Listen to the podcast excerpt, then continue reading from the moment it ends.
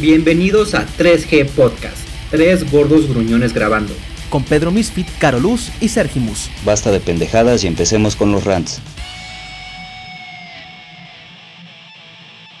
Buenos días, buenas tardes, buenas noches en el horario que nos estén escuchando.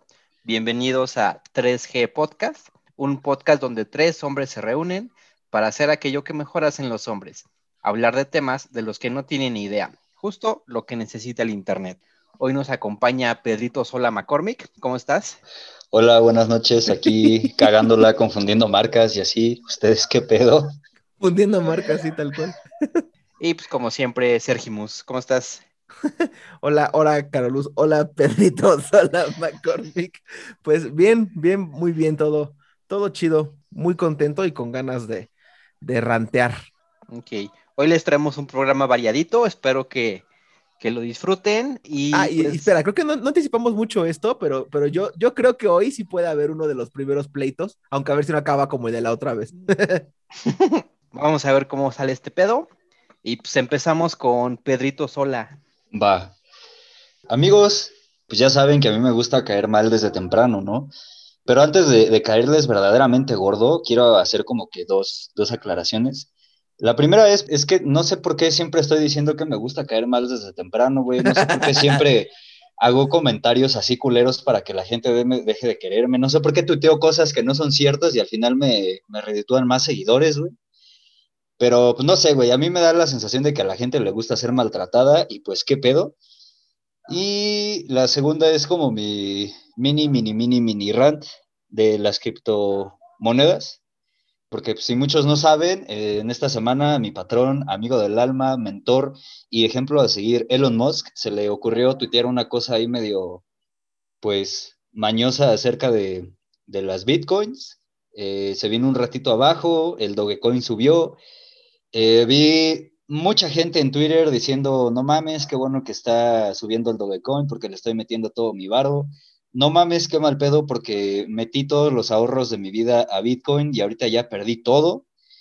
Y pues no sé, o sea, el rant no va tanto para mi compadre Elon, sino más para ese individuo que en algún momento de la semana dijo que eh, las bitcoins, o más bien las criptomonedas, solo, solo servían para que los mamadores estuviéramos hablando.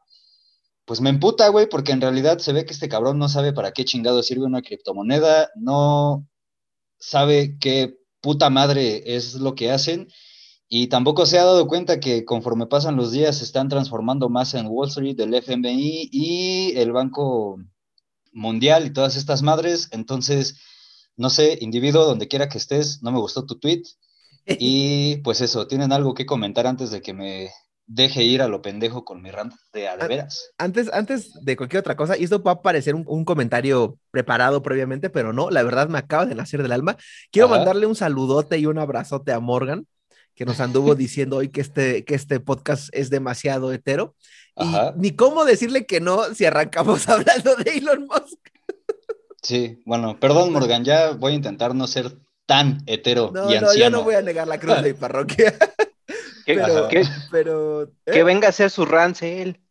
Sí, a huevo. El micrófono está abierto. Eh, este podcast le urge este, diversidad. Ya se enojaron, Morgan. Ya, yo, quiero aclarar que yo, yo, yo, estoy bien, yo todo tranquilo. No, es en buen pedo. O sea, sí, la diversidad, güey. No, si estuviera enojado, yo hubiera aventado la compu, güey. darle un puñetazo a la pared. Sí, exacto.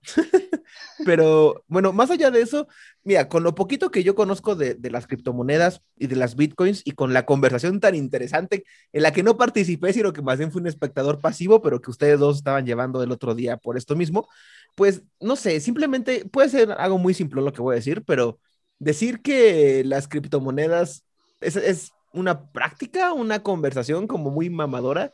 Creo que por una parte podría entender a qué se trata de referir, pero al mismo tiempo no dejo de pensar que es como decir que la economía mundial y el peso y el dólar y el yen y el yuan es un tema de conversación muy mamador. Y es como, pues no, güey, es lana, es, es, dinero, es bueno, y no iba a decir papel moneda, pero no, el Bitcoin no es papel moneda. Pero bueno. Bitmoneda, güey. Eh, Bitmoneda, exacto. O sea, pues es dinero, güey. Es como, pues, pues no. o sea, la economía no es un mundo de mamadores, pues es un mundo y ya.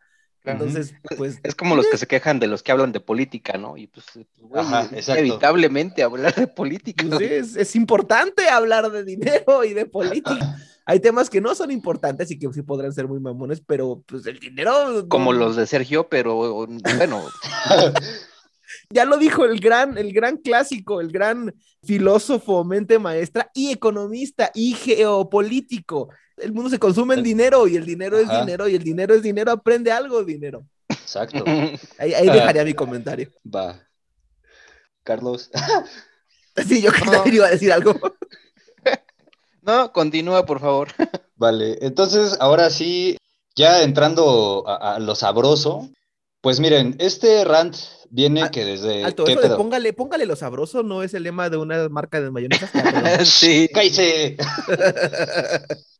ponle lo sabroso al podcast y vas, güey. Exactamente, mayonesa Hellmans. ¡Oh, por Dios! Pero bueno, como les decía, este rant viene de que desde hace meses, si no es que años, he leído mucho en Twitter una serie de términos muy cookies que de repente me sonan vacíos, de repente me sonan algo, algo que ya existía, o a veces me suenan simplemente bien pendejos. Y la verdad es que ahora mis quejas pues sí son como bien sin fundamento, son solo como mis ganas de tirar mierda y mi hartazgo de leer tanta mamada y tanta, mm, ¿cómo decirlo? Pues incongruencia. Ahorita al final les digo por qué. Y pues tiene que ver también que leí el tweet de una amiga que decía que la gente que profesa estas cosas pues es gente bien mierda. Y de primera mano se los puedo confirmar. Y nada más, antes de empezar con el primer punto, les tengo que decir, señores, hoy hay salseo. No, no es cierto. Ahora, el primer punto tiene que ver con que hay dos términos que me taladran la cabeza. El primero de ellos es el de ternura radical y el segundo es el de querer spunk. Estos en específico me cagan porque siento que quieren tomar algo que ya existía, que es la ternura y los cuidados, y lo quieren mezclar con otras cosas que son netamente subversivas como el punk, el sentimiento de destruir el sistema y demás cosas, porque según yo los que usan estos términos querer punqueta y radicalmente ser antisistema. Lo cual, sí y no. Sí, porque es claro que nuestras relaciones de repente tienen unas deficiencias emocionales bien culeras y por tanto es obvio que tenemos que cambiar nuestra manera de relacionarnos. Y no porque estos cuidados, esta ternura y este cariño que exigen estas personas y que son muy antisistema, pues ya existían. Eh, o sea, no es algo que se inventaron, sino que ya existían estas maneras de relacionarse y de cuidarse, nada más que no pues eran muy comunes. Pero como esta gente quiere ser interesante y la mamada, pues las tomó y les puso términos mamones. Y yo no creo que sea antisistema porque yo no entiendo qué tiene de antisistema quererse y cuidarse y respetarse para formar vínculos y familias bajo el mismo esquema en el que por años se han formado familias y amistades y demás. A mí me resultaría más antisistema que alguien dijera algo así como, güey, chingan a su madre todos, yo no me voy a juntar con nadie, no me voy a relacionar para repetir estas maneras de relacionarse que solo alimentan tu, su capitalismo. Mejor me largo lejos como ermitaño y no te alimento cada mes y cada 14 de febrero dándole cosas materiales a alguien a quien quiero mucho. ¿Va? Ahora, también este pedo de, de querer es punk, pues me hace mucho ruido porque el punk yo lo he entendido toda mi vida como algo destructivo. Sí, antisistema, pero algo muy destructivo porque todo lo que he visto acerca de punk está plagado de un nihilismo horrible en el que no hay futuro ni esperanza y cuyo fin único es destruir todo para mandarnos a la verga porque como humanos y como especie humana pues no valemos verga. A menos de que le creamos a The Clash, pero pues los que ganaron fueron eh, los Ex Pistols y pues ni pedo. Y Nel, fuera... Patti Smith. Eso es tema para otro. Yo te apoyo, ese es tema para otro día. Yo siento que cuando hable de Patti Smith, Carlos me va a dejar de hablar. Ajá. Luego nos putamos en Subsonic si quieres. Ah, Va, va, va. Oh, estaría chido pinche crossover a la verga. va, va, va, va, va. Pero bueno, fuera de todo este de Braille, no entiendo por qué algo tan, des- Horses, tan, tan destructivo y tan sin fe lo relacionan con algo que debería pues causarnos lo contrario, ¿no? Y para cerrar este punto, siento que cuando me dicen ternura radical o querer es punk, en realidad me están diciendo algo como a huevo y por mis pinches huevotes te estoy diciendo que te voy a procurar y te voy a querer mucho y te va a gustar porque yo te lo estoy diciendo. Ajá. Y pues no sé, no, no me puedo quitar como esta carga de violencia y destrucción que los términos radical y punk tienen detrás de sí, ¿saben? O sea, me, me cuesta un poco. A lo mejor soy un pinche viejo rancio quejándose de que no puede significar las cosas, pero me cuesta mucho. Y pues nada, ahora otro término mamoncito que ya me tiene verdaderamente hasta el culo, pero en serio no tienen idea de qué tanto lo odio ya, es esta mamada de responsabilidad afectiva, porque siento que peca de lo mismo porque por todo lo que he leído en sus hilos eh, de Twitter y posts de Facebook y su pinche madre del yunque, su puta madre del yunque, responsabilidad afectiva es una serie de aspectos que hacen que una relación sea sana o saludable. Y alguien que tiene responsabilidad afectiva es una persona que se comunica de manera clara y distinta con todos aquellos con los que se relaciona, que es consciente de las consecuencias buenas o malas que puedan tener sus acciones para aquellos con los que se relaciona, alguien que no deja de contestar mensajes, no maltrata, no pone el cuerno, no miente, saca la basura y no le grita a su mamá. Y güeyes, yo no sé ustedes, pero a mí me suena que lo que estoy haciendo es describir a una persona decente a la que le importa, aunque sea un pinche poquito, respetar a los otros. Entonces, me caga precisamente por esto, porque estas personitas tomaron un vergo de términos que ya existían, junto con actitudes que ya existían también y que todos estamos casi obligados a seguir para no hacer sentir mal a las personas.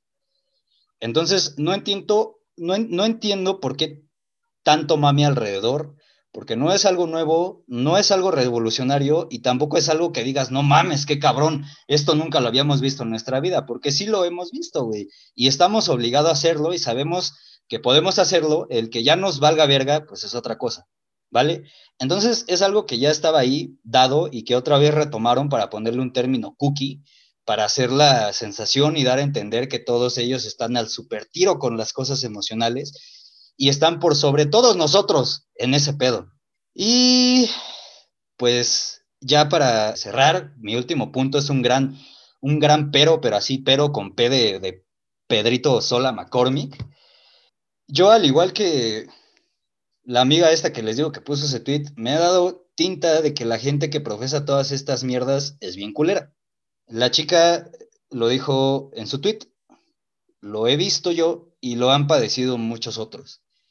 Es gente que dice, va, abogo por la ternura radical, quiero punquetamente y practico la responsabilidad afectiva, pero al mismo tiempo es banda que acosa a otras personas en redes sociales, inventa rumores, funa sin motivo, te acusa de cosas culeras si no participas de sus chingaderas, te funa si no te unes a sus sectas, y cuando haces cosas que caen dentro de estas mamadas de responsabilidad afectiva para ya no seguirte lastimando, para ya no seguirte lastimando con ellos y para ya no seguir en esta dinámica de relaciones culeras, se emputan, hacen un pinche drama bien cabrón, te difaman, te gostean y hacen precisamente todo lo que te dijeron que no les gustaba que les hicieran. Y no dudo ni tantito que bajita la mano también le anden haciendo mierdas a sus parejas. Entonces, no sé, a mí me cagan estos términos, me caga esta gente porque es bien mierda con los demás y en última instancia siento que solo son discursos pendejos y vacíos, como muchos de los que hay en Twitter, que esta gente solo usa para justificar sus chingaderas. Fin. Ok. Sí. Ah, no, no, ese no, soy yo, perdón. Perdón, tuvo una crisis de... Muy bien, a ver. Te la compro toda, pero... ah, bueno, mira. Por favor, te dijimos. Ahorita estaba pensando, eh, pero primero que nada, no va a haber pleito otra vez, maldita sea. Tal vez solamente quede en gritería como desde nuestros carros, como ¿por qué te me cerraste? Y le doy así un, manazo a tu lámina y ahí quedó. Em, primero, eh, tengo tres propuestas para términos, no sé qué te vayan a parecer. Quiero, quiero que me los, me los evalúes. El primero es amor ultra anarquista. El segundo es cariño incendiario molotov. Y el último es, y el último es afecto ocupadestructivo. Ajá. Me gustó más el segundo, el de explotar, güey. Cariño incendiario molotov, sí, sí, sí, sí. Porque sí, o sea, entiendo, entiendo tu punto. Hasta eso creo que a mí no me, no me ha tocado tanto toparme con estos dos. Creo que el de querer Spunk sí, pero de Ujú. ternura radical no. Creo que yo no, lo, no, no me había topado con él y sí suena bien chistoso. O Mm, sea, así de, de buenas a primeras, yo, yo, yo como alguien que es la primera vez que se topa con él, en serio, Ajá. eh, no, en serio, en serio, no, no, esto no es por el bien del podcast ni nada, o sea, no, no, de verdad nunca lo había oído. Me reí, o sea, sí dije, ¿cómo que ternura radical? Sí suena muy, sí suena totalmente contraproducente, suena, suena opuesto, suena muy extraño. O sea, Ajá. entonces ya desde ahí, pues yo al menos no, no, no tuve como ningún tipo de reacción como seria o hiperconsciente de, por supuesto, la ternura radical o eres radicalmente tierno. Suena muy raro, Ajá. suena muy raro, suena muy, muy, muy, muy raro. Entonces, no sé, también lo segundo que sí, sí lo he visto, creo que en ese como que sí podría entender más o menos a qué se refiere como en esta onda de, en un mundo en el que ya nadie quiere o en un mundo en el que nadie quiere decentemente o algo así, eh, hacerlo es, es subversivo o hacerlo es eh, ir como contracorriente o algo por el estilo. Y pues, eh, o sea, lo entiendo, entiendo el punto, pero como dices, la onda punk que trae como toda una carga muy específica, al final es una mezcolanza un tanto extraña. Inclusive yo mismo podría apelar más por la, por directamente ponerle como la palabra revolucionaria, más allá de ponerle punk, que creo que sí tiene, como dices, otro, otra significación. Pero también aquí, también como dices, no sé qué tanto es como el no estar reacondicionando terminología. Pero lo primero, lo de ser radicalmente tierno, sí, o sea, perdón, solo puedo pensar en el cariño incendiario Molotov Sí. y, y en cómo uno es radicalmente tierno, porque justo, o sea, lo radical no suena, no suena tierno, y lo tierno no suena radical.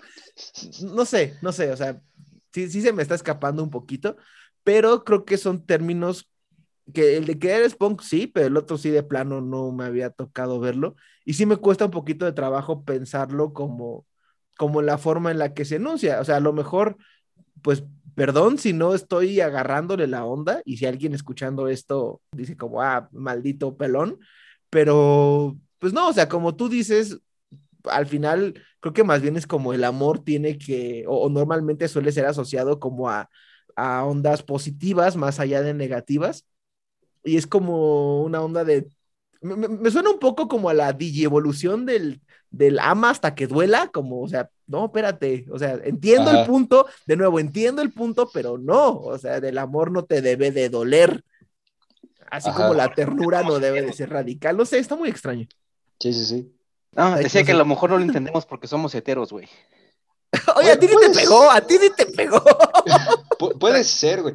Es que, mira, no, no, no sé, güey. O sea, según yo, eh, de aquí era como que el, el menos hetero, porque siempre ando joteando con Alex Turner, güey. Pero es que, güey, o no sea, nos dimos mira, cuenta y éramos un polvorín y llegó Morgan y aventó un cerillo encendido. así, y sí. Morgan, ya ven a quejarte. Este, pero, güey, o sea, ¿cómo, cómo, cómo decirlo? Es que, es que no sé, güey. O sea, trato de entender como que todo su desmadrito y todo el pedo, y es como de, ok, va, güey, sí, te voy a comprar, güey, que sí hay muchas cosas en la manera en que nos relacionamos que están de la verga, güey. Hay cosas que no van, güey, cosas que de plano no van, güey, y que tienen que ser eh, o cambiadas o completamente eliminadas, Y que ya qué son sé muy yo, constantes, ¿no? También Ajá. eso. Pero uh, no, no entiendo, no entiendo por qué tomar el hecho de que debemos ser personas decentes y respetuosas para con los demás, güey, y retorcerlo y ponerle un término que se escucha bien mamón académico, güey. Porque a mí responsabilidad afectiva, güey, o sea, la primera vez que lo escuché, güey, me vino a la cabeza algo así como de, no mames, esta madre trae un pedo muy ético encima, güey, de pinche ética inglesa del siglo XVIII, XIX, no sé, güey, alguna mamada que leen en filosofía de la mente, alguna pendejada así, güey, ¿sabes? Una madre Entonces- bien kantiana. Ajá, güey, entonces a mí me suena como muy, muy académico, güey, no entiendo para qué hacer eso, y lo que más, lo que más me enverga, güey, es que esta gente es, es, sí es bien mierda, güey, eh, o sea, no, no entiendo cómo por un lado andan diciendo responsabilidad afectiva, pero si X persona no concuerda con su ideología de ternura radical y de ser kamikaze en el amor, güey, no, o sea, güey, y lo he visto, güey, empiezan en Twitter de, no, vea- vean este pinche pendejo, pendeja, es fascista, y a la verga, y, y, come pinches niños este, en la Plaza Roja de Moscú, y no sé qué tantas mamadas, y el otro día este, me lo encontré en la calle y me sacó la lengua y luego aventó un pinche carro encima de mí con su rayo láser. Entonces, o sea... Y sube los pies en el Cinépolis. Ajá, güey, sube los pies en el Cinépolis. Entonces no me cuadra que es este tipo de gente que dice responsabilidad afectiva, ternura radical, cero toxicidad, güey. O sea, por un lado, se quejan como de todas estas pinches actitudes tóxicas cuando ellos son súper tóxicos. Y por otro lado, también es como de, siento que quieren que las personas seamos, güey, como un pinche tipo de soldado platónico de la República que es inmutable y que no se deja llevar por sus emociones, güey, y que no siente. Y es como de, brother, no seas pendejo, güey. O sea, te lo compro otra vez, güey. Tenemos que cambiar muchas cosas de cómo nos relacionamos pero no, no somos de palo, güey. Somos hombres y mujeres de carne y hueso, como decía un amuno, no mamen, güey. Bueno, yo, a ver, yo una pregunta, perdón, güey. Eh, Ajá. ¿En dónde has visto como este término, güey? En Twitter, mayormente en Twitter, güey. ¿Y nada más en Twitter? Uh, en Twitter, en algunos posts de Facebook. Y sí, güey, porque en, en, los youtubers que sigo, güey, pues no, güey, porque pues todos hablan de asesinatos, entonces no. no puede haber mucha responsabilidad afectiva. No, no, no. Ahí sí podría haber ondas kamikaze, pero bueno. No, está bien. No, digo, porque pues a lo mejor es como una de estas, pues como estas, ay, güey, pues como, va a sonar pendejo, pero tendencias.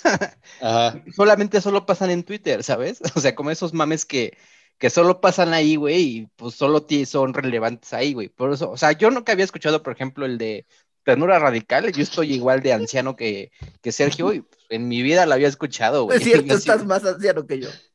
Bueno, güey, no es falta especificarlo, güey. Ah, el chiste de hacerte enojar hoy. estamos hablando en términos prácticos, pendejo. Ya, ya, ya, perdón, pero estamos, mira, estamos más ancianos que Pedro, eso es un hecho. ¿Qué estaba? En que es la primera vez que se me va la nube y no le puedo gritar, güey. Sí, sí, ya veo, ya, ya. Sí, no, no corres tan rápido. Sí, exacto. Ajá, güey. Entonces, pues no sé, güey. O sea, a mí se me hace como que a lo mejor, pues a lo mejor el término ya no es para nosotros, güey, ¿sabes? o sea, a lo mejor nosotros se nos escapa su significado y, y para otro grupo de gente más específico o, más joven, pues a lo mejor para ellos sí tiene un significado, güey. No, no lo sé, o sea. Ajá, ajá. Fíjate que yo también pensaba lo mismo. O sea, cállate. Te, puedo comprar, güey, que sea una tendencia de Twitter, pero ¿qué hago cuando personas que tienen mi edad, güey, y, y que en algún momento u otro de mi vida me he topado con ellos y sé quiénes son, güey, y sé cuántos años tienen, güey, y sé dónde andan, empiezan a usar estos términos Ah, de la pues, misma manera en la que te estoy diciendo, es lo que he estado haciendo, güey. O sea, he estado bloqueando un chingo de gente en Twitter por eso. Porque sí, es como. No, no sé, güey. Es, muy raro, güey. no, no, me este, gusta, güey. No, y, está bien, güey. O sea, pues es lo que te digo. O sea, pues a lo mejor, pues simple y sencillamente no es para nosotros, güey. O sea, igual el otro, puede la ser, puede ser. afectiva, pues igual es de esas madres que que para que cierto grupo de gente lo entienda, güey, se lo tienes que vender mamalón acá, güey, con chispitas y en un PowerPoint para que lo puedan entender, güey, que pues no hay que ser culeros y ya, güey. Digo, no sé.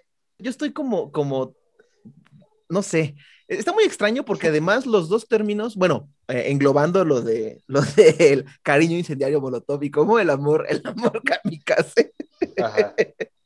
Eh, englobándolo eh, como todo eso en un, en un solo grupito y contraponiéndolo a responsabilidad afectiva, está muy chistoso porque uno justo son, o sea, están totalmente opuestos en el sentido de que uno pretende sonar como, no, esto es un tema serio y no quiero que suene serio, quiero que suene radical y subversivo y punk y demás. Y el otro al revés, el otro va como, o sea, si peca quizás en cierto sentido es por sonar como muy académico, ¿no? Inclusive podría parecer que se contraponen en el sentido de que, de que en su propia mm, nomenclatura buscan como objetivos distintos.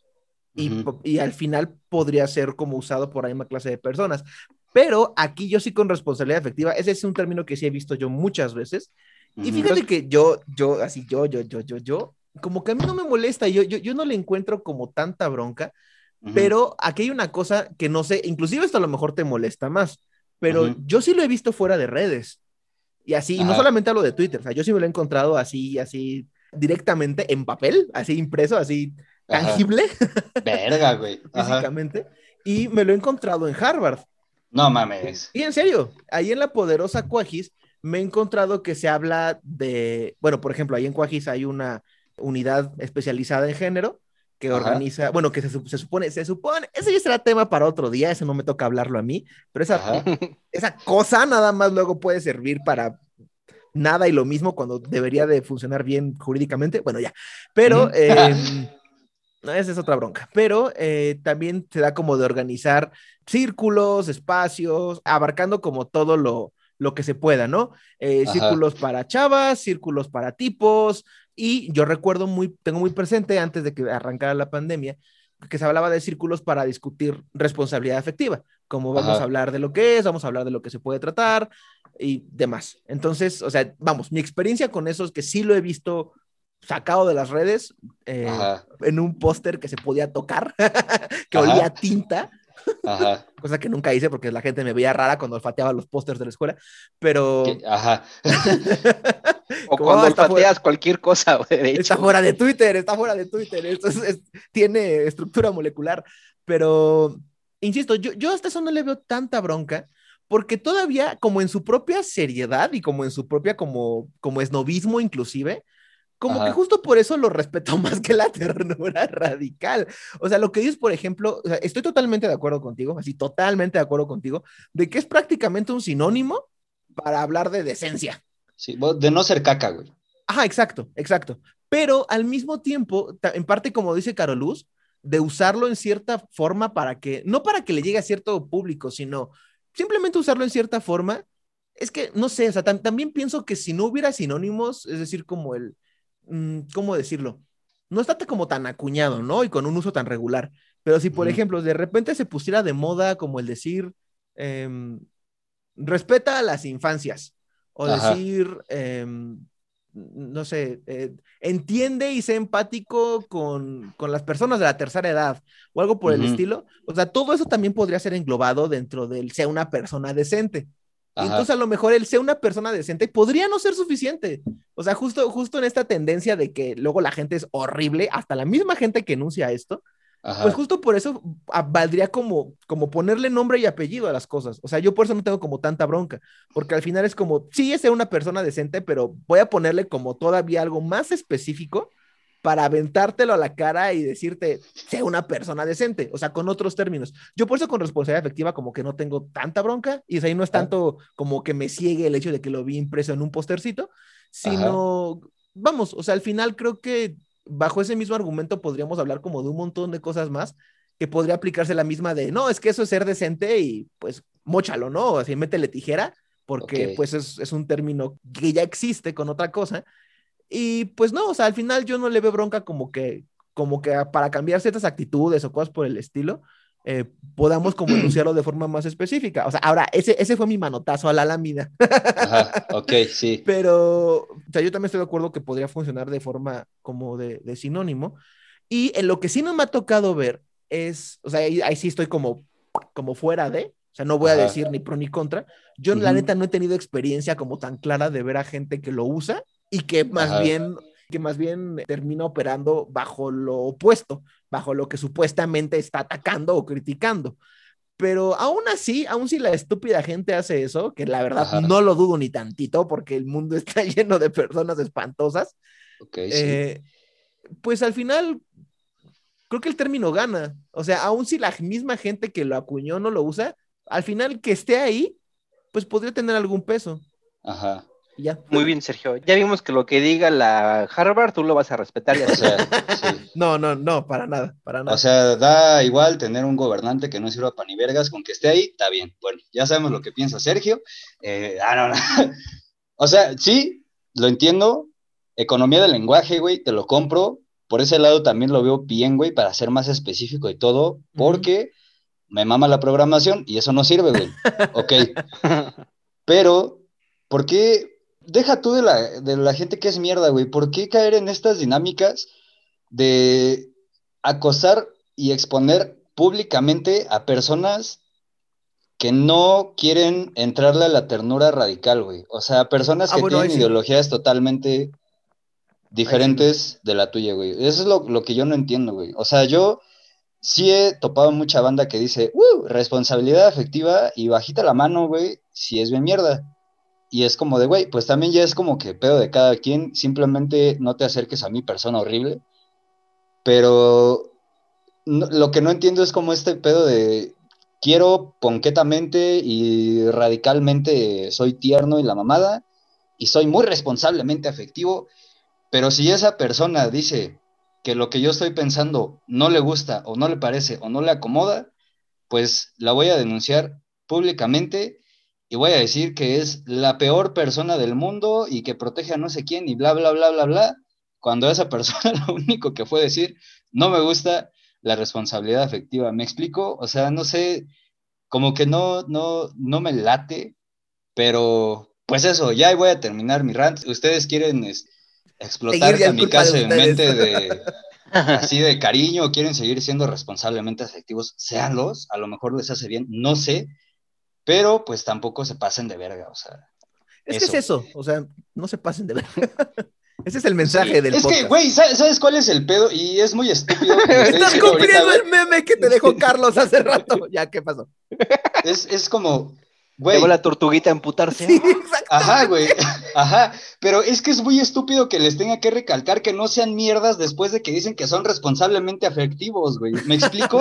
Sí, sí, sí, sí.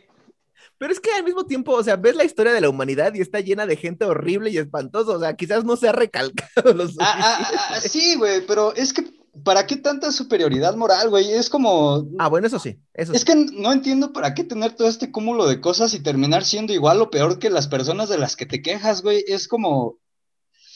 No, no sé, güey. Donde yo sí veo un error, y ahí sí creo que no lo comenté, es justo el pensar en esto como algo acabado. Pensar el soy decente, pensar que fue como ya, ya soy decente, ya me pusieron mi sellito de que soy decente, ya pasé a las tres oficinas y me dieron la contrarreferencia, la firma del licenciado y ya me dieron mi diploma de persona decente y pensar que, que en algún punto de tu vida eres como una persona éticamente terminada, no. Justo Sí. ahí creo que cae- cabe el error. Y ahí sí, Sí, sea, sea ser responsablemente afectivo, kamikazemente amoroso.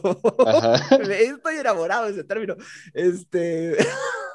ya, perdón, perdón. Es que sí me imaginé así a, a los ceros en la Segunda Guerra Mundial siendo amorosos. Ya. Eh, entonces, siendo todas estas cosas, o siendo decente, o siendo el adjetivo bonito y positivo que querramos usar, pero pensar que ya lo soy y que por lo tanto a futuro siempre lo seré, a diferencia del pasado, porque este es el momento del cambio, ahí creo que ya valió. No, O sea, si, y- si dices y- como ya, ya terminé de serlo, ya no tengo error, soy perfecto, ahí ya tronó todo.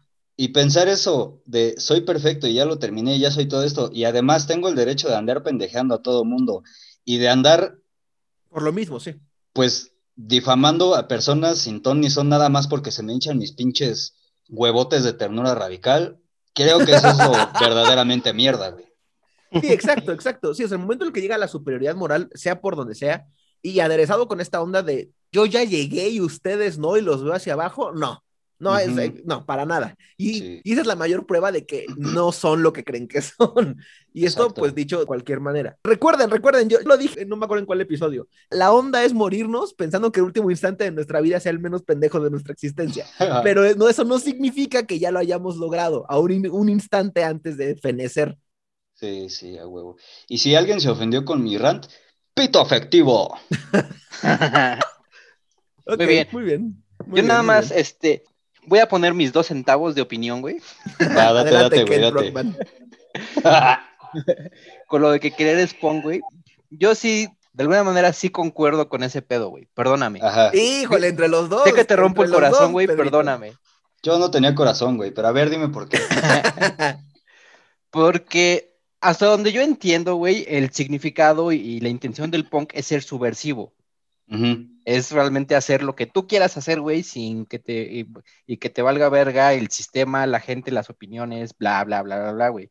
Entonces, me parece que hoy en día, eh, en un mundo donde, pues, como todo el pedo es, pues, güey, como de odio, güey, de consumismo, bla, bla, bla, el que tú puedas decir, güey, yo voy a querer a alguien, güey, y ese es mi acto de subversión, a mí pues, sí me parece pon, güey, digo, porque justamente es darle la vuelta a todo este pedo.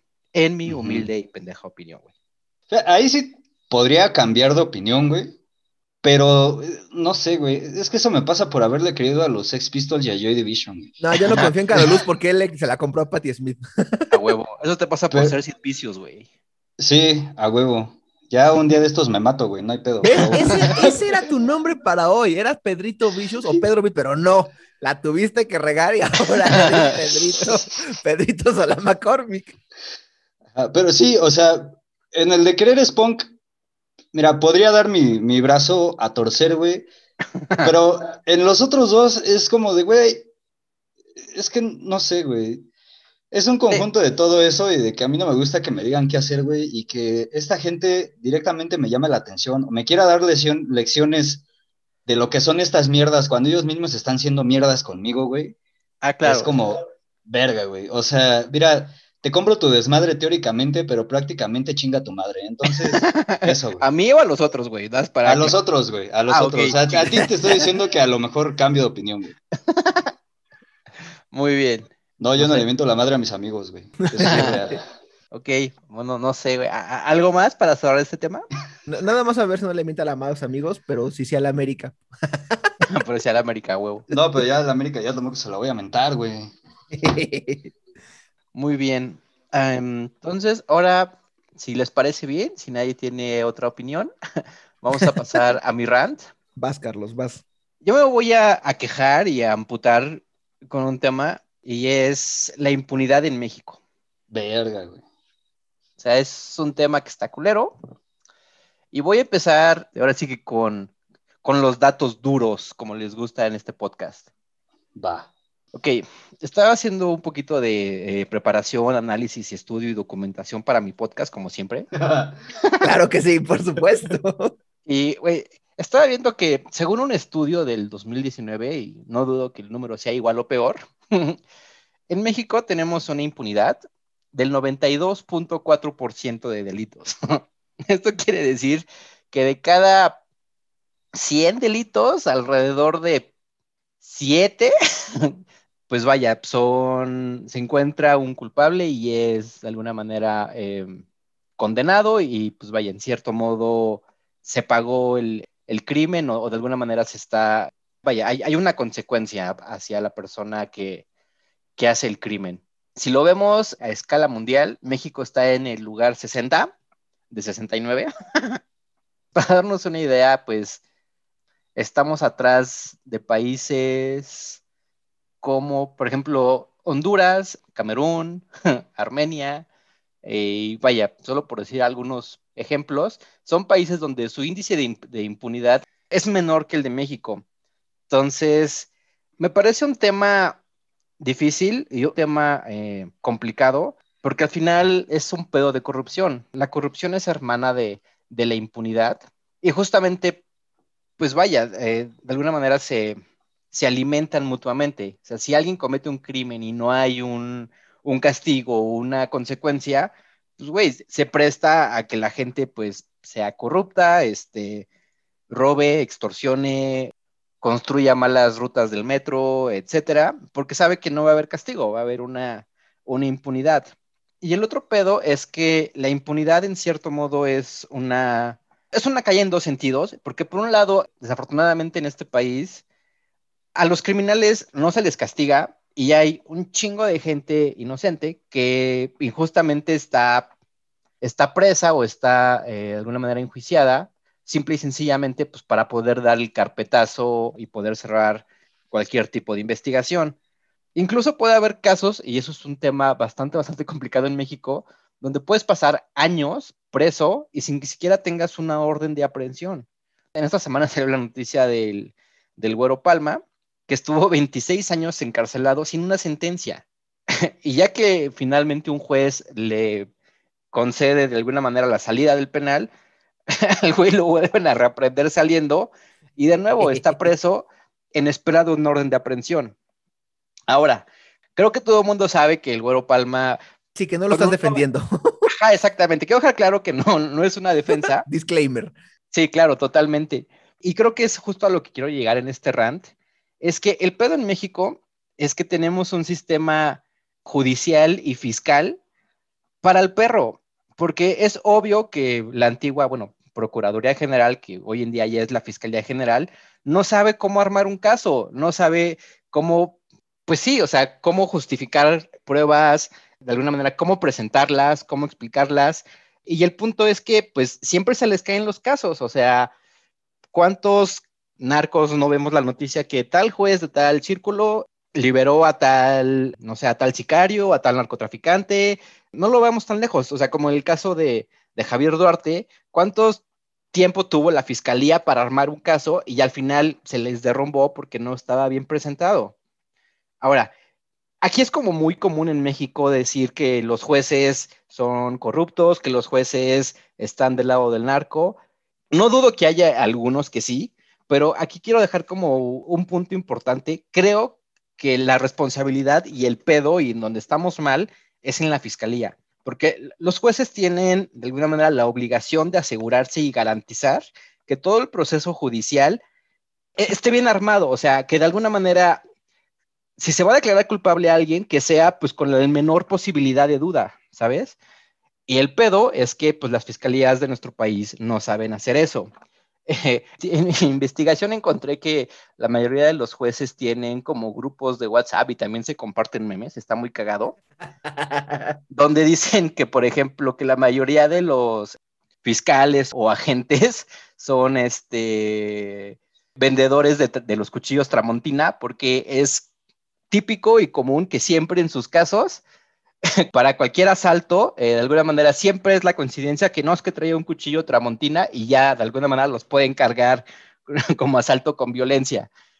Y siempre es como, como lo mismo, o por ejemplo, este, que es muy común que, que los agentes o los policías cuando levanten a alguien, es de, no, güey, pues para poder cerrar el caso, métele su kilo de ayuda, refiriéndose al tema de, pues le vamos a sembrar droga. Y esto es un caso que es constante, es algo que pasaba con la PGR, es algo que pasa hoy en día con la Fiscalía y que creo que son muy buenos en poder desviar la culpa hacia los jueces. Y es de, no, güey, el juez no te está liberando al implicado o al sospechoso porque esté coludido con él, güey. Lo está haciendo porque tu caso no está armado, no está bien armado, porque su caso no se fundamenta, porque no seguiste el protocolo, porque usaste tortura, porque usaste violencia, porque sembraste pruebas, porque las manipulaste, A, B, C, D, E, F, G, etcétera. Entonces, es una mamada justamente porque el hecho de que la fiscalía no pueda armar casos implica que haya un chingo de crímenes, asesinatos, homicidios, robos, etcétera, donde no hay castigo. Y pues, obviamente, si no hay castigo, pues, güey, pues la gente lo va a seguir haciendo, la gente, pues, no va a aprender. Bueno, si es que de alguna manera hay algo que aprender en este pedo. Y pues es uno de los factores en los que, en mi opinión, urge una reforma. O sea, creo que sí es necesario que el gobierno, bueno, no es necesario que el gobierno haga muchas cosas, ¿no? Pero, pero en este caso en específico. Y, deje de hacer otras tantas. Sí, totalmente. Se plantee de, pues de alguna manera como actualizar o renovar o cambiar sus procesos Está cabrón que de 100 crímenes, 7 u 8 de alguna manera se castiguen, y eso suponiendo que el castigado sea el correcto, porque en este país, bueno, y también en mucha parte del mundo, solamente hay dos tipos de personas que pisan la cárcel, o el que es muy pendejo o el que está muy jodido. Y punto. ¡Sas! Eso último, pero sí, sí, sí, sí. No quiero ir a prisión. no, qué horrible. Me imaginé, con esto del kilo de ayuda, me imaginé una bolsota de cocaína con la cara de Lolita Yala. Verga, güey. Que con eso de que anda haciendo su merchandising en una de esas, pero bueno. Ah, chale. Eh. ¿Quieres arrancar, Pedro? Pues es que, güey, o sea, me llama mucho esto de que no se sepan armar casos en México, porque yo veo mucho Chicago PD y, y la ley y el orden. la ley y el orden, sí, sí, sí. Y CSI y todo ese pedo. Déjame en paz. No, güey, sí lo digo en serio. Ah, ok. Pero es que, güey, a lo mejor ya estoy como debrayando, ¿no? Pero eh, ahorita hablando así de torturas y de investigaciones y de cosas que pasan en Oriente Medio, eh, eh, yo alguna vez estaba viendo una entrevista que le hicieron a un soldado americano, güey, y en esa entrevista decía, pues, lo que en teoría tiene que hacer Estados Unidos cuando va a hacer una misión de paz a esos países, ¿no? Que es llegar, ayudar al ejército local a combatir a los rebeldes, terroristas, ah, que no vamos a usar palabra con T, este, a, a los habitantes. Otro helicóptero, otro helicóptero. Otro helicóptero. ¡Ah! Ajá, tiene que ayudar al ejército local a hacer todo eso y en lo que hacen todo eso se arma una policía local y precisamente, pues supuestamente llevan como que a sus órganos policiales para ayudar a la policía local a que se arme y sepa armar casos, hacer arrestos, no plantar, bla, bla, bla, bla, bla, bla, bla. Y no sé, o sea, no estoy diciendo que, que aquí en México debería haber alguna intervención eh, militar estadounidense, no, no, este, no, no, no, no, no, no tergiversen mis palabras. Pero, güey, o sea, creo que sí necesitan mucha asesoría en ese pedo. Eh, creo que también va relacionado con el hecho de que sí, las policías no están entrenadas para hacer un, un caso, güey, pero pues luego también cuando te pones a platicar con ellos y te das cuenta de las condiciones súper precarias en las que trabajan y en las que viven, güey, es como de cabrón. Pues es que aunque quisieran y tuvieran la experiencia, ¿cómo arman un caso, güey? ¿Sabes? O sea, las policías municipales de repente sí andan como que en, en- ¿cómo decirlo? en el día, en el día a día, güey. Ajá, güey. o- y es como, verga, güey, no sé. O sea, Pues son los Y reportajes. te la compro perfecto, son los güey. reportajes Ajá. mil veces, mil veces transmitidos de, de ah, el poli que no, al que no le dan gasolina para su patrulla y que le dan O una bala o- al año. o al que le cobran las balas, güey. Exacto. Claro, sí, Ajá. totalmente. No, y, y te lo compro por completo en, eh, en- en ese tipo de ejemplos, güey. Pero como tenemos casos relevantes, de nuevo, narcotraficantes, este, políticos, etcétera, etcétera. O sea, no puede ser que en esos casos donde el gobierno debería de poder ponerse la estrellita y poder armar un caso chingón, así de, no mames, esto no me lo tumba nadie, güey. Que sean tan ineptos que siga pasando, güey. Y, y- y para allá iba, hermano. o sea, sí, Perdóname, yo- por favor. Yo, yo también te compro eso y me cae mucho de empalme, güey, porque yo siempre que he visto acá reportajes que salen en la tele de agarramos a no sé quién y la mamada y empiezan a hablar de la investigación y es como, ah, sí, fue tal organismo del, de México con ayuda de la DEA, fue tal organismo de México con ayuda del FBI. Y, güey, o sea, yo sé que a muchas personas les da miedo la intervención gringa y la mamada porque el capitalismo, la globalización y tal y tal y tal y tal. Pero pues la neta es que la DEA, el FBI y hasta la CIA sí saben armar casos, güey, saben hacer las cosas bien, güey. Y no estoy diciendo que intervengan, pero creo que estaría chido como que pedirles tantita ayuda, güey. Dilo No otra sé. vez, dilo más fuerte, por favor. No estoy diciendo que intervengan, pero sí estaría chido pedir tantita ayuda y me saca de pedo, güey, porque yo como leo muchos este, notas de periódicos y soy muy culto y responsablemente afectivo, eh, el otro día leí este, un, un- un artículo que, que de otra entrevista que le hicieron a un cabrón de, creo que era como el director de la DEA o alguna mamada así, algún don verga chingón de la policía de Estados Unidos, decía, güey, pues es que la neta es que en este periodo político que está viviendo México, pues nos hemos alejado de ellos, como que ya no hay cooperación, güey, como que ta, ta, ta, ta, ta. Entiendo que esto para los nacionalistas de Hueso Colorado esté súper bien, güey, que no haya eh, gringos invadiendo nuestra sagrada tierra. Ay, ay, ay, mis chiles. Pero, güey, o sea, creo que no está tan chido como que perder todo este tipo de ayudas o todo este tipo de asesorías que se podrían recibir para que no pasen estas cosas. Porque, pues, güey, de por sí estamos bien pendejos para hacerlo nosotros solos, güey. Con ayuda, ahora imagínate, sin ayuda es como peor. Claro. Y también, güey, justo ahorita que acabamos de, de reseñar el Toxicity de, en Subsonic comercial, hay una canción en ese disco que se llama Prison Prison. Song. Ah, sí, Ajá. Prison Song. y- Muy buena, y habla- muy buena. Y habla precisamente de, de que en el sistema penitenciario de Estados Unidos hay no sé cuántos millones de personas y bla, bla, bla. Lo mismo en México. Y es muy preocupante que, que digas esto de, güey, pues es que hay un chingo de gente inocente, güey, porque es como de, güey, o sea, la gente inocente no debería estar en la cárcel, güey. El sistema penitenciario no debería ser como es, güey, pero es el sistema para otro, ni siquiera para otra edición de esta madre, güey, es tema para otro espacio, ¿sabes? Porque son cosas muy crudas las que hay ahí. Sí, totalmente. Digo, el, el hecho de que el sistema es- penal debería ser de rehabilitación y no de es castigo todo un es asunto. un tema que, que en este podcast nos quedamos pendejos Sí, para exacto. platicarlo. Aquí sí necesitamos ayuda de profesionales. Pero fuera de eso, güey, el hecho de que agarren a cualquier hijo de vecino nada más para dar carpetazo es como de, güey, a mí me parece verdaderamente preocupante, güey, porque podría ser cualquiera de nosotros, ¿sabes? O sea, exacto, exacto. es, es como, no, güey, yo, yo no quiero ir a prisión, güey, y no, no quiero ir a prisión por algo que yo no hice, güey, ¿sabes? Sí, o claro. sea, no si quiero algún- por algo que sí hice, ahora menos por algo que Ajá, güey, o sea, si en algún momento pateo a Sergio porque no me paga y Sergio me quiere demandar o algo así, güey, pues es como, va, güey, demándame, estoy los años que tenga que estar en la cárcel porque sí te patea a conciencia, güey, ya ni pedo. Pero si me encierran por no, algo güey, que la yo no- táctica, la táctica del Ferras tampoco funciona. Ese güey se murió adentro. está de la verga, güey, ¿sabes? Sí. Está de la verga. Entonces, no, no sé, güey, a mí me, me parece altamente preocupante, me pone ansioso, güey, y, y pues nada, güey, este, CIA, FBI, DEA, si están escuchando esto, eh, sepan que estoy muy interesado en hacer una internship con ustedes, hay cualquier cosa, me contactan y ya, Y a Harvard, por favor. y a Harvard también. Pero, chale, yo, yo la neta aquí sí ah, estaba escuchándote, Carlos, y bueno, ahorita escuchando a, a Pedrito Sola McCormick. Qué chistoso suena eso después de toda la seriedad. pero bueno. y mira, para empezar, como bien dice mi, mi modelo a seguir, y también que se lo dijo a Ken Brockman justamente, de últimamente se puede probar todo con las estadísticas, el 40% de la gente lo sabe. Y mira, yo, yo voy a reventar tus estadísticas por completo porque yo estoy seguro de que todas las que dijiste están absolutamente mal, todas. ¿Qué? ¿Por qué? Sí, ¿por qué? Porque estás diciendo que el 92% de los delitos se tienen algún tipo de sentencia. No, Ahora, al revés. Eh, perdón, que el 92%. Ah, no, con razón estaba mal. No, no, no. Ya, No, güey, no, ya no que digo nada. no, ya no voy a decir Vamos nada. al siguiente tema. Sí, Muchas favor, gracias. Sergio.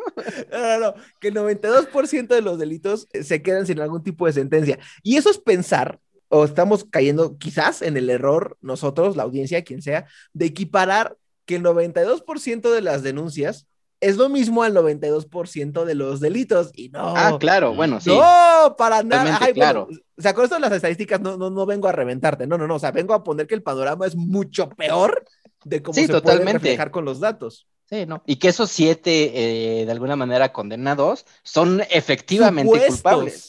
claro. Ajá, sí. O sea, entonces, mira, del 92% de delitos eh, son justos delitos denunciados. Yo no sé ustedes, yo me voy a quemar aquí, pero yo he sido asaltado, si no me falla la cuenta, cuatro veces en mi vida y ninguna de ellas fue denunciar. Ninguna. Porque sabía que era toparme con pared. Y según yo, esa es la, la tendencia, esa es la norma. Sí, sí, Claro. Entonces, sí. ese 92% de denuncias debe ser algo pequeñito, pequeñito al lado de la comparación de delitos que efectivamente ocurren. Claro, Entonces, totalmente. esos siete culpables se hacen un número más chiquito todavía. Y pensando que sean supuestos y que te gusta que de esos siete, vamos a hacer buena onda, que de esos siete, dos, en efecto lo sean, o tres, lo hace todavía más chiquitito, chiquitito, chiquitito. Entonces, la verdad, con toda la, eterna y perpetua crisis que se refleja aquí en México en mil cosas, en la iniciativa privada, en la sociedad civil, en el gobierno, en todo, en absolutamente todo, yo creo que podríamos hacer una lista gigante de todas ellas, llenar así paredes y paredes y paredes de nombres de cosas que están mal y que deberían ser corregidas. Y yo creo que la última, por su grado de dificultad, es el sistema penal. A mí no se me ocurre una cosa en México, nada, na- absolutamente nada que esté más jodida y que sea más difícil de salvar. Entonces, ahorita que dijiste lo de las reformas, yo pensé, no, no sé, neta, yo, yo no sé qué hace falta, porque justo, o sea, es todo lo que ustedes ya englobaron. Es la formación policíaca, la formación jurídica, los motivos de los jueces y los propios agentes, que tengan ellos, hasta el más bien intencionado de ellos, los recursos para poder hacerlo. Que la misma ley en México esté lo suficientemente bien estructurada para que pensando que esos bienhechores de la ley puedan cumplir con su chamba. Que el sistema penal sea, como dices, eh, que no sea punitivo, sino que más bien sea correctivo de alguna otra manera, pero que, ajá, que justo no involucre el castigo por el castigo. Entonces, creo que el sistema de las prisiones, que tampoco lo dijimos mucho, o sea, bueno, lo dejamos entrever porque creo que eh, no hay cosa que pueda asustar más a alguien aquí que una cárcel, porque irónicamente, de nuevo, descubriendo el hilo negro, irónicamente no hay lugar más alejado de la ley que una prisión. Entonces, No, Sí. no, no, no hay ni por dónde empezar. O sea, de verdad, o sea, esta onda de luego de barrer de arriba para abajo y demás. No, o sea, aquí, te, aquí tienes una, una escoba medio rota en la mano y te están diciendo que barras una playa hasta que le quites la arena. O sea, no, yo de verdad no veo por dónde. No veo por dónde demonios se pueda empezar todo esto. Y sí me deprime mucho, y sí, perdón si lo estoy deprimiendo mucho, pero es que en serio, no sé si las asesorías y las reformas basten. Yo veo esto tan empantanado que neta no veo cómo. En serio que no, no tengo la más mínima idea de cómo. De nuevo, y por todos lados, tanto por el lado de la víctima que sufre un delito y las trabas que se encuentra al denunciar, creo que todos podemos citar historias de esto, de la misma policía que no tiene ninguna forma de poder cumplir su trabajo preventivo, que la policía de investigación en México es prácticamente una ilusión óptica, que la misma ley puede contradecirse entre sí, que los mismos jueces pueden estar con algún tipo de, de presión por un lado o por otro, que el sistema penal al final no sirve de nada, o sea, perdón, penitenciario no sirve de nada.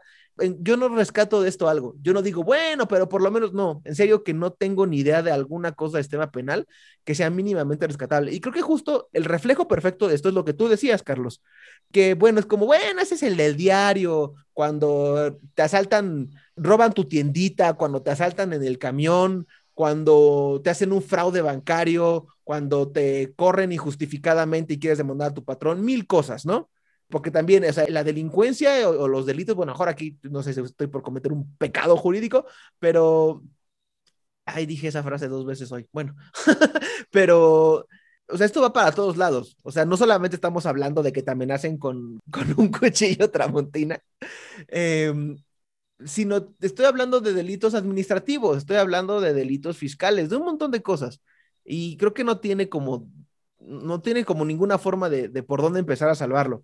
Pero justo el hecho de que aún los casos supergigantes, trascendentales, de ocho columnas en primera plana, eh, pensemos, por ejemplo, en Florence Cassés, pensemos en el idiota este que era funcionario de Peña Nieto y que no recuerdo cómo se llama, en, en Genaro García Luna, aún con todo y que eso es gringo. O sea, en millones de casos que aún al mismo sí. gobierno no, no harían más que beneficiarlo.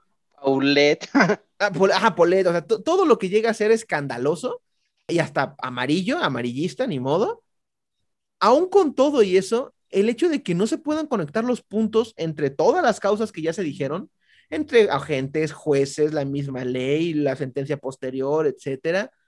El hecho de que no se pueda hacer, ni aun cuando a ellos mismos les conviene, es el mejor reflejo de que tú como ciudadano de a pie, yendo a levantar tu denuncia porque te robaron la cartera en el metro, no va a pasar nada. O al menos, bueno, quizás lo único que pueda yo, yo argumentar es que de repente nos llegamos a enterar de casos que llegan a, a, a proceder y, por ejemplo, bueno, también como ejemplo, ¿no? De lo horrible y pesado que puede, que puede llegar a ser.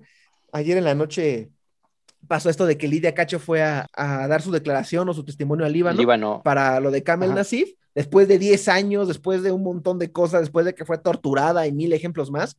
Es como, mira, ese caso se resolvió, o está en miras, o, o tal acosador ya se ejerció ley Olimpia y está tal, y, ok, o sea, de repente llegan a ver como esos minúsculos resquicios de luz, pero de nuevo, creo que el panorama en general es, es, es aplastante. No, bueno, perdón. Aquí ni siquiera, porque en el caso de ella. Sí, todavía Cacho, no procede. Bueno, déjate de eso. O sea, el punto al que ha llegado es gracias sí, a ella. Exacto, exacto, exacto. O sea, ni siquiera es gracias y, a. Y en a el caso de la Olimpia, al activismo. O sea, no, no tiene nada que ver con el aspecto claro, jurídico. Que debería. O sea, quienes deben claro. estar haciendo su chamba no la están haciendo. Claro, digo, aquí voy a hacer un comercial. pero si tienen Netflix, vean por el, el, de las tres muertes de Marisela Escobedo, ah, justo sí. para que sientan el pinche coraje y emperramiento justo de este tema, de la falta de castigo en este país. Y de cómo de alguna forma tiene medianamente algún tipo de solución, es porque la víctima o sus familiares estuvieron presionando así hasta más no poder y que literalmente se les va la vida en ello, y que solamente claro, así totalmente. puedes medianamente conseguir algo. Sí, totalmente. O sea, es, es, la ciudadanía haciendo un trabajo que la ciudadanía no debería de hacer. Uh -huh. No, y además, además estamos hablando de casos, o sea, que tampoco se malinterprete que porque estos casos funcionaron, todos los van a hacer. O sea, el activismo también luego se puede topar con pared y se mueren en el intento y termina por no pasar nada. Claro, como el chingo de feminicidios que hay en este país. Ajá, exacto, exacto. Sí. Qué horror, qué horror. Sí, chale, amigos, ya me deprimí, ya me voy. Bye. Por eso dejamos a Sergio al final. ¿Por qué? Sí, para, Para que nos levante el ánimo. Sí, Pero, ¿Tú de qué vas a hablar, Sergio? ¿Ya, ya así de plano? Ok. Sí, Eh, ya. bueno, bien, Cambiemos de tema. Ok, eh, bueno, yo voy a hablar de la piratería y de cómo me molesta que se confundan varios términos entre sí. Oh, economía del lenguaje. Güey, te digo, o sea, no mames. No, pero, pero en, en general, o sea, que la forma tan equivocada a mi gusto que luego se suele malinterpretar la piratería y sí, esto va a, a intentar con una investigación, no como la de Caroluz, que fue así, uy, Yo- no, yo- horas, yo pro- así. yo la vi en la propongo, güey. Vasconcelos leyendo. Ajá. Yo propongo que antes de empezar tu rant pongas el audio del comercial este, de- Tenemos un papá pirata. pero no lo pongas completo por los derechos de autor. Los derechos de autor, ajá, exactamente, exactamente. Sí, porque en este podcast que hemos resistido la tentación de poner música, pero, pero sí, bueno, eh, la piratería está, em, o mejor dicho, más que la piratería, las normas o las leyes que protegen a los derechos de autor y por lo tanto los delitos o los crímenes o como le quieran decir ustedes en contra de los derechos de autor refieren a la reproducción, retransmisión o uso de obras con propiedad intelectual registrada sin el permiso de los autores. Hasta ahí creo que todo, todo bien, todo, todo en orden, pero en la maravillosa y locochona época del Internet y la supercarretera de la información noventera, creo que el decir uso o retransmisión ya no es tan sencillo. Por una parte, se vive en este momento la época dorada tanto de la piratería como de eh, compartir contenido, que, insisto, vengo a argumentar medianamente que no son lo mismo. ¿Por qué? Por el Internet, por las redes, por, por la nube, por el almacenamiento en línea, como le quieran ustedes decir. Yo ahí te voy a interrumpir. La época dorada fue a principios de los 2000 con Napster. Y con- no, te estás hablando con un usuario de Ares que así mató una computadora de tanto que lo usé. Pero sí, no, y justo Napster es el ejemplo perfecto. Y ahorita voy a. Gracias, a- Metallica. a. Sí, Metallica y Madonna. Sí, sí, sí, sí, justo. Pero es que más bien, no siento que fuese la época dorada con Napster, más bien Napster la inauguró. O sea, Napster llegó y dijo esto existe y fue como el ojo público que se dirigió hacia, hacia él. Bueno, por si no, quien nos escucha no lo sepa, Napster era un servicio justo como Ares, que a lo mejor podrá sonarles un poquito más, o como LimeWire, que también podrá sonarles un poquito más, que justo se dedicaba a hacer almacenamiento de material musical principalmente, hasta donde entiendo, o por ejemplo ahorita los torrents, y que se dedicaban a hacer, eh, a compartir ese material de, de persona a persona. Entonces, tú tenías almacenado algún archivo, si permitías que se compartiera, otra persona lo podía encontrar y descargar ese archivo y así hasta el infinito.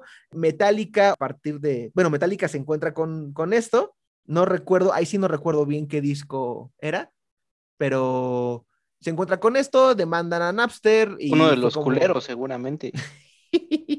Uno en donde el- la tarola de Lars sonaba todo menos tarola. Em, ya habrá momento de hablar de Metallica en otra, en otra edición. Pero vamos, que al final eh, esto se terminó en una demanda gigantesca. El pobre tipo, no recuerdo si acabó en la, en la cárcel, me parece que no.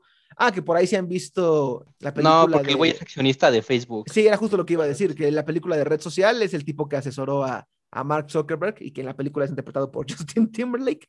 Ajá, y justo ser accionista de, de Facebook y sé que también anda todavía por ahí. Pero vamos, sé que fue una demanda supermillonaria, tuvo que pedir como un número infinito de disculpas públicas, como una por cada descarga ilegal y cosas por el estilo. Entonces, bueno, la piratería ha existido, la comparación de contenido ha existido desde hace décadas prácticamente. Pero aquí la pregunta es, ¿qué diferencia de una a la otra. Yo creo que hay una, una diferencia. Y la palabra o la frase mágica aquí es fines de lucro. La piratería antes de la época de Internet, ah, por ejemplo, eh, hablando de los productos chafas o los productos piratas, como las televisiones Sony, por ejemplo, o esa clase de cosas, o el tal cual tomar propiedad industrial, por ejemplo, Los reproducir Sony. un contenido. Ajá, exacto, para reproducir un contenido, o por ejemplo, toda la disputa que traía eh, Steve Jobs antes de morir con, con el sistema Android y con Samsung, que igual le habían como robado la idea, según él. Vamos, o sea, la piratería no solamente se queda en Cuevana 2, 3, 4, 5, 6 y con Ares y con, y con Napster, sino es justo este uso de propiedad intelectual para usarlo a favor tuyo y poder venderlo. De nuevo, fines de lucro. Entonces, a mi gusto, la piratería es eso, la piratería es robarte propiedad intelectual para luego revenderla bajo otro nombre o bajo secretos industriales. La piratería es poner tu puesto de películas en la calle para poder venderlas de nuevo fines de lucro. Me estoy yendo a los casos más extremistas en la cadena alimenticia del capital. Pero vamos, a mi gusto la piratería es eso, es que tú tienes una remuneración porque tomas la obra de alguien más y lucras con ella. Ahora, la cosa aquí es que muchas veces se suele entender a compartir el contenido en Internet como piratería, cuando no lo es, porque no estás teniendo ningún tipo de lucro con ello. Si ves tú la película en Cuevana 16, si descargaste una canción de Metallica en Napster, o si compartes un PDF de un libro que es muy caro y no te lo puedes comprar, de una persona que te lo roló en Internet, a mi gusto, y es la, defensa también de mucha gente, no estás cometiendo un acto de piratería, porque el término no es de a gratis. El término eh, viene inspirado justo pues en la época clásica de la piratería, el robar cosas para luego eh, revenderlas. Aquí habría que hacer un análisis un poquito más a conciencia y bueno, le estoy hablando a los informáticos del podcast de la diferencia también entre ser eh, hacker y ser cracker y también la época dorada de esos dos términos en los 70s, 80s pero que al final la piratería bebe de este asunto de voy a apropiarme de algo que no es mío y voy a lucrar con ello, sea de una forma u otra u otra u otra. Pero el yo tener algo, un archivo, una película, un libro, un lo que sea, y rolárselo a mi compa o rolárselo a una persona desconocida sin cobrarle, sin que él pague, sin que haya ningún tipo de intercambio o de remuneración, a mi gusto es algo muy distinto. Que sí, tampoco me estoy, me estoy fingiendo el loco, Sé que es muy diferente por la escala. El TEN te voy a compartir mis fotocopias, ah, que también las fotocopias son un asunto en cuanto a la piratería, a decir te voy a pasar un archivo PDF, porque se puede replicar de forma más sencilla. Pero al final, me parece que quitándole toda la paja y, deshebrando el caso, el principio base es el mismo. Es te estoy dando algo que yo obtuve y no te estoy cobrando por él. No estoy teniendo ningún tipo de remuneración. Y a lo mejor este ejemplo podrá sonar muy chafa como para hacer labor de convencimiento, pero a ver, Carlos, ¿alguna vez en tu vida has comprado una película en DVD o Blu-ray o en archivo digital? Sí, varias veces. Ok. ¿Esa película la has visto con alguien más que no puso un centavo por ella? Mm, por ejemplo, tu esposa, amigos. ¿A tu gusto eso es piratería? No le digas, güey, te quiero. me, quiere poner, un 4, güey. Ahí está, ahí está con, la, con el FBI al lado. No funciona. ese, güey trabaja para la fiscalía. Está así, la está, así el comando afuera de tu casa, de escuchar el portazo. Sí, ahorita me va a suatear el güey Nel, a la verga. Sí, siempre pago todo, Sergio. Bueno, y eso, y eso No sé de dónde porque no me pagas, pero sí. hacienda, hacienda. No, pero eso que has comprado legalmente, insisto, para que te quedes tranquilo, ¿lo has visto así en el sillón en compañía de tu esposa o de un amigo o algún familiar? Sí. Sí, ¿no? Ok. claro. Bueno, y esa persona, como lo está viendo contigo porque tú lo compraste, no está comprando la película. Entonces, ese es el mismo tipo de argumento que se me hace cuando atacan el compartir contenido por Internet. O sea, si esas vamos, el, oye, tú estás pasando mi libro que compraste a esta persona o que obtuviste y estás pasando e, este archivo miles de veces, oye, yo no estoy obteniendo ganancias por ello, ¿ok?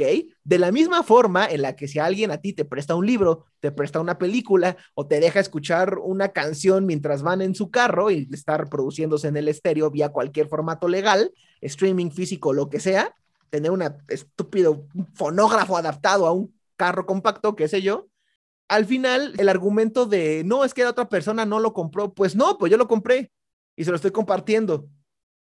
No sé si se queda más o menos claro a dónde voy, pero al final me parece que el argumento es el mismo. O sea, yo tengo esto y se lo estoy prestando a alguien y si esa persona no lo está adquiriendo, eso no lo vuelve ilegal. Se lo estoy prestando, se lo estoy rolando. Yo no estoy ganando nada, él no está pagando nada. Aquí no hay ningún tipo de intercambio. Y si el argumento es, oye, yo como autor estoy perdiendo dinero, pues de nuevo, no vería por qué ver una película que alguien compró con una persona que no la compró, no vería por qué no funciona de la misma manera. o prestarle un libro a alguien. Al final, si estás prestando un libro a alguien que quiere leer, esa persona no va a comprar ese libro. Y tampoco se juzga de la misma manera.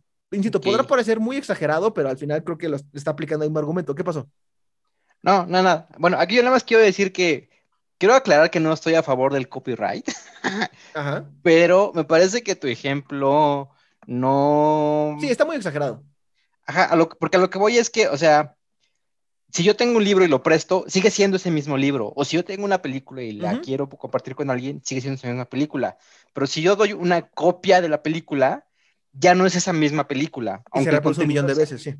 Sí, o sea, de nuevo, o sea, no estoy de acuerdo con, con el copyright eh, al 100%, pero me parece que tu comparativa ah, es- está como un caso de la fiscalía, güey. Tiene ahí Está, como- tembloroso, güey. O sea, sé que está forzadona, pero por ejemplo, es que ese argumento que tú acabas de anunciar, creo que no es el que se suele decir.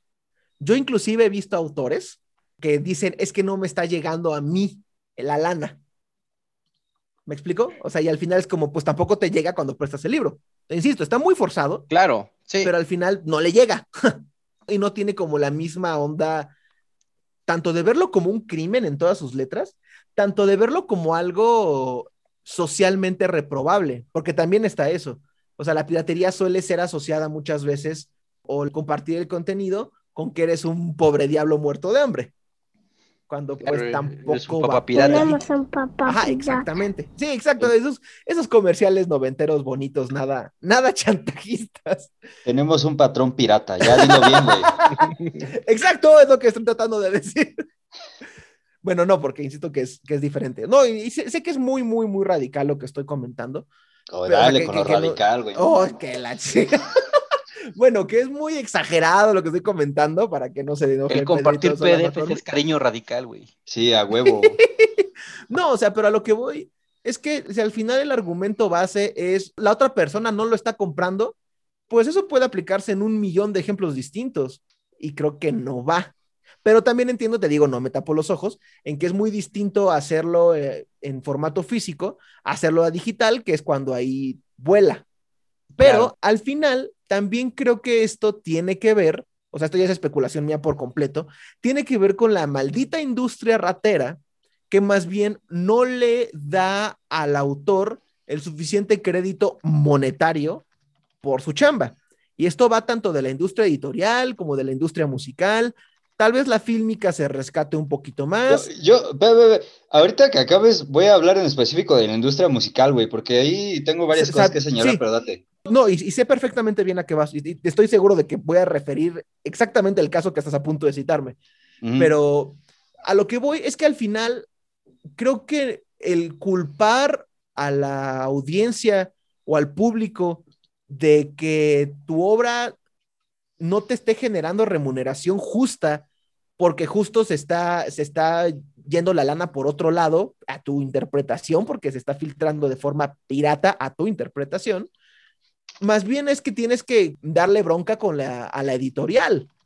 O sea, porque es muy extraño el caso de, o sea, si la venta es justa, la lana va para la editorial, pero si el, el libro se piratea, quien pierde dinero soy yo. Entonces el autor es quien pierde siempre. Y sé que es como otro tema por completo, pero más bien creo que es eso, que el intermediario es el que termina hinchándose el bolsillo.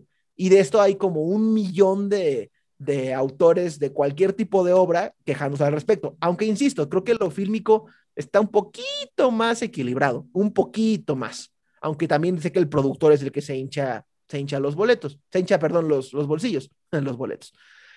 Pero también esto, no sé qué tanto termina siendo, o sea, las cifras están ahí y están las cifras de que cada vez la piratería no hace y la comparación de contenido no hace más que aumentar y la reproducción parcial o total de contenido con copyright no hace más que irse así, los números no dejan de, de, subir, por más que se intente blindar vía servicios de streaming o vía de cualquier forma.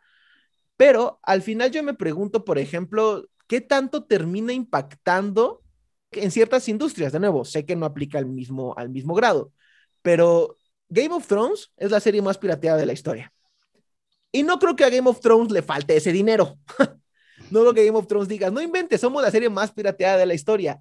¿Tienes idea de la cantidad de dinero que estamos perdiendo? Por eso Kit Harrington no tiene que comer. Por eso Ya no hay Emilia croquetas Clarke. para los dragones. Ajá, exactamente. Por eso Emilia Clarke ya no sabe cómo alimentar a los tres dragones. Y por eso en general George R.R. R. Martin y los productores es como, güey, no sé si me va a alcanzar para pagar la luz mañana. O sea, evidentemente no. Obviamente la piratería fue lo que causó la última temporada tan culera. Tan basura. Sí, sí, sí, sí, sí. Pero, o sea, al final no sé qué tanto se refleje. De nuevo, estoy hablando, por ejemplo, de Game of Thrones, otro ejemplo malo, eh, que tiene HBO respaldándolo. Quizás esto le pueda pegar a la obra más, más chica, pero que al final la obra más pirateada audiovisualmente de, de la historia, pues haya sido un fenómeno de masas y cultural y también económico. Por un lado, no sé qué tanto entonces esté afectado por ello, y por otro lado, no sé qué tanto es consecuencia de la misma piratería y de la misma compartición de contenido. Es decir, también hay una, cantidad importante de autores que me parece como casos más agradables que justo dicen, mira, a mí la editorial me da una bicoca, a mí la disquera me da una bicoca. Con que tú llegues a mi contenido me vas a hacer feliz. No me importa por dónde llegues. Si tú llegas a mi música y te gusta y eso te lleva a otro tipo de consumo secundario, que al final sí puede terminar llegándome a mí, está bien, no hay bronca. O sea, hay gente que tiene como la idea esta de que el intermediario es quien termina llevándose toda la lana de por medio y que dice como, no, ¿sabes qué? Con que a ti te guste mi música y la consumas, no hay falla. Y por ejemplo, ahorita hablando de la industria musical, tantito que a lo que quería decir Pedro, siempre se habló, o al menos yo tengo como muy presente el discurso noventero, dos milero, que esto existía, tanto la piratería como compartir el contenido gratuito, porque era de difícil acceso o porque era muy caro obtenerlo. Entonces, creo que también el boom de las industrias de streaming de todo tipo, llámese Netflix, llámese Disney Plus, llámese Spotify, llámese Deezer, llámese lo que sea, justo tienen el boom porque en cierto grado, si hay personas que encontraron en ello un, ¿sabes qué? Sí me está resultando más económico porque no, esto no es comercial, pero no se compara lo que te costaba una película o un disco en físico en comparación a lo que te cuesta un servicio de streaming y ahí está justo la trampa. Y dices, ok, ¿sabes qué? Es más económico, tengo acceso a él, va, ok, lo pago y lo consumo y soy muy feliz. Esto por el lado de la, de la audiencia. Y también, pues evidentemente, eso tiene que requerir de lo digital para poder funcionar. Y es eso mismo digital lo que ha permitido que, que esto llegue como a números nunca antes vistos, ¿no? Pero al mismo tiempo, este acceso más sencillo para el público no le refleja al artista. Spotify es prácticamente una tienda de raya para el músico. Y ha habido un montón de gente que lo ha salido a decir así. O sea, se requiere una cantidad brutal de reproducciones, aún para los artistas más populares, para que el músico le termine, o sea, ya al músico, no a la disquera. No, No, te quieras no, no. justificar para no pagarnos, güey. No, no, no, espérate, espérate. No, no, no, pero a ver, bueno, termina y luego Ajá. digo algo y luego termina bien, ¿va? que, que- que- que el músico termina llegándole centavos. O sea, la cantidad de lana que termina llegándole al autor, al que creó eso que estás tú consumiendo con tanto gozo, es nada. Es absolutamente nada. Y creo que por eso también a mi gusto, pensando también, por ejemplo, en esta pandemia, a los músicos ya no les deja su música. Lo que les deja son giras. Lo que les deja son cosas que están como más, que, que les llega lana de forma más directa. Y quizás anticipándome un poquito a lo que está por decir Pedro, Ya lo dijiste fin- todo, güey, vale verga. espérate, o Ah, sea, no que, es al- cierto. que- que- que al final también es esta onda de que la diferencia entre tener el archivo o tener la película o el libro en PDF o en físico, a diferencia de tener un acceso en cierta forma restringido a él, como lo es en un servicio de streaming, es el adquirir el producto tal cual o el estar adquiriendo una suscripción para un acceso que tiene el producto, pero que en cualquier momento puede desaparecer. Ahora sí, Pedro. ¿Ya acabaste? ¿Acabaste? Eh, pues por lo pronto, este punto sí, ya me falta muy poco, pero a ver, venga. No, acaba bien, güey. Eh, pues, o sea que al final me parece que, que esta onda de no hay tanto acceso o es, o es muy caro explicando la forma de compartir el contenido, creo que no lo da al 100%. Y que esto que se parecía como una revolución radical kamikaze, no se dio tanto. Porque sí, o sea, el acceso es más sencillo, pero al final el artista sigue siendo el pobre. o sea, bueno, tampoco el pobre, tampoco quiero ponerlos así. Pero vamos, al final, quien, a quien termina por no llegar a la lana, sea por una forma u otra forma u otra forma u otra forma, es a la persona que lo inventó, que lo creó, que lo generó, que lo compuso o que lo hizo como sea.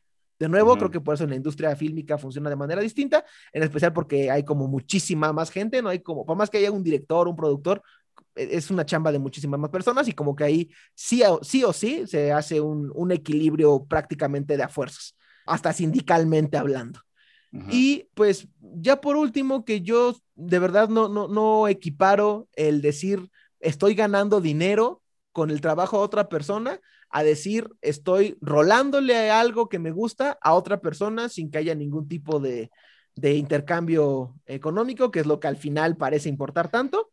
Y pues que ahí me quedo. Y ya como última cosa, y como un ferviente usuario de cosas compartidas, La neta es que esto al final termina siendo, y el ejemplo más claro es eh, la página de archive.org, que al Ese, final esto... Ajá. ¿Cómo, cómo, cómo? No, nada, tú síguele, síguele. Que al final esto termina siendo prácticamente un baúl lleno de cosas que en una de esas no se pueden conseguir en otro lado. Y voy a dar un ejemplo súper ñoño, que me- pero que me funciona, creo que mejor que los otros que di. Alguna persona. Algún fan de la serie original de Transformers del 83, Ujú. recuperó todo el soundtrack original de las cuatro temporadas, lo limpió, lo puso en alta fidelidad, le quitó los diálogos que tenía de fondo, le quitó todo, todo, todo eso y lo aventó al maravilloso mundo del Internet diciendo, ahí está, ¿quieren el soundtrack de Transformers original? Ahí está. ¿Por qué? Porque no existe otra forma. Si tú quieres consumir ese contenido, si tú quieres escuchar las maravillosas melodías, sobre todo de la primera temporada de la serie original de Transformers, no había forma no se vende, no existe, pero es contenido con copyright. Entonces, al final, dependió de un güey con mucho tiempo libre y muchas ganas de hacerlo para aventarlo y que de nuevo no le representa a él ningún tipo de remuneración, para que exista un producto maravilloso y que hace muy feliz a mucha gente.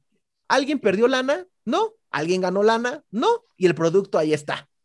Entonces, al final creo que es importante hacer la diferenciación entre robarte el contenido de alguien para volverte millonario o para, aunque sea ganarte el pan, y simplemente hacerlo por hacerlo y darle difusión al trabajo de la gente y que al final inclusive involucre una labor de curaduría o de preservación que por su cuenta no se va a hacer. Y ahora, todo esto va alimentado y aquí quiero pedir una disculpa a nuestro fiel escucha Ramón Valenzuela porque no le respondí un tweet nunca y lo tenía muy presente, pero es como, no, me voy a ver muy mal si lo respondo muy tarde, entonces mejor lo respondo aquí. Todo esto va alimentado de un documental producido por ESPN que antes estaba en YouTube sin darle lana a nadie y que de repente bajaron y que no puedes conseguir en ningún lado. No está físicamente, no lo reproducen, no está en streaming. Entonces al final el tengo copyright y esto es mío y lo guardo como el linterna naranja, todo avaricioso de lo voy a encerrar en mi en mi bóveda digital para que jamás nadie lo pueda volver a ver en su vida. Pues mejor por la referencia. Ah, lo sabía, sabía que te iba a gustar. Ando muy de cómics últimamente. Eh, o sea, que al final la opción sea esa, que no te va a hacer ganar un centavo porque no lo estás poniendo a la venta o a la disponibilidad de la gente, o que simplemente esté ahí y que tampoco te haga ganar un centavo, pero que la gente diga, no inventes, qué buenos documentales hace ESPN. No sé, siento que puede ser exagerado. Y ya, ya me callo. Ok, sí. eh, ya recuperé mi personalidad. Nada más te recuerdo que la reproducción o distribución autoriz- sin autorización de cualquier eh, material con derechos de autor es ilegal, Totalmente. incluida aquella que no, Sí, sí, sí, sí. eh, que no involucra incluye dinero. ganancia monetaria. Estos, estos crímenes son investigados por el FBI y te pueden multar, multar con 250 mil dólares o 5 años de cárcel. Güey, lo estoy leyendo de la chingadera que sale las películas. No, bueno. lo sé, no y sé, que es, no sé que es, así, o sea, que sé que al final jurídicamente esto no se va por si es.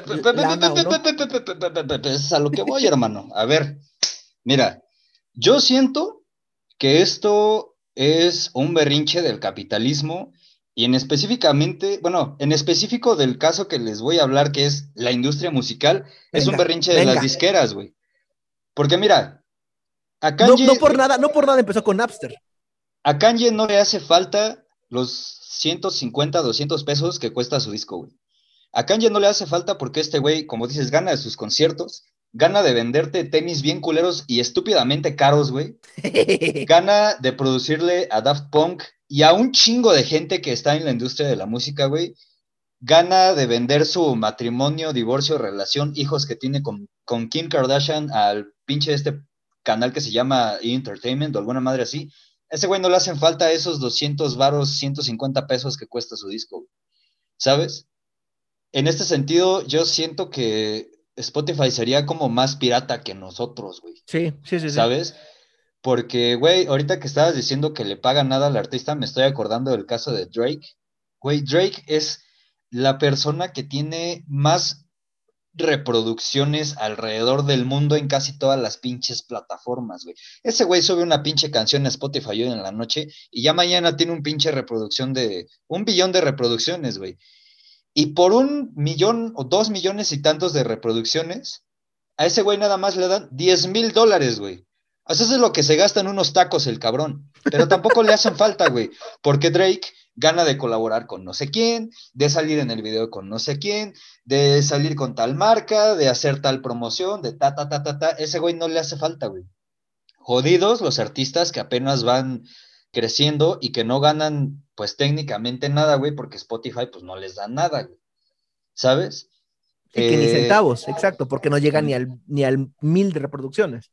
Sí, y, güey, a mí, la neta, como que sí se me hace un, un berrinche muy mamón, güey. El streaming, a mí también se me hace como que, ya lo he dicho en varias ocasiones, güey, a mí se me hace una mamada. Yo, neta, no entiendo cómo piensan que es más barato estarle pagando 100 varos mes con mes a Spotify que comprar los discos, güey. O sea, ponle tú que sí sea más barato, güey, pero ya cuando lo ves a la larga es como de, güey, o sea, es tuyo para siempre. Ajá, güey. ahí está. Y en Spotify, como dices, en cualquier momento lo pueden quitar, güey. Que fue lo que pasó cuando Jay-Z se emputó precisamente por estas cosas, güey. Y mejor el cabrón fue y armó Tidal. Y allá sí le pagan bien a los artistas, güey. Nada más que Tidal es un poquito más caro. Pero pues sí tiene mejor definición y todo ese pedo. Ahora, casos como Archive o Archive, no es cómo se pronuncia esa madre, güey. A mí se me hace una... Archive. ma- Archive, a mí se me hace una mamada que señalen todo esto, güey, porque... Pues, güey, entiendo que a lo mejor Marvel pierda 100 pesos porque subiste Infinity War y la mamada. Pobrecito Tony Stark no va a comer hoy, güey.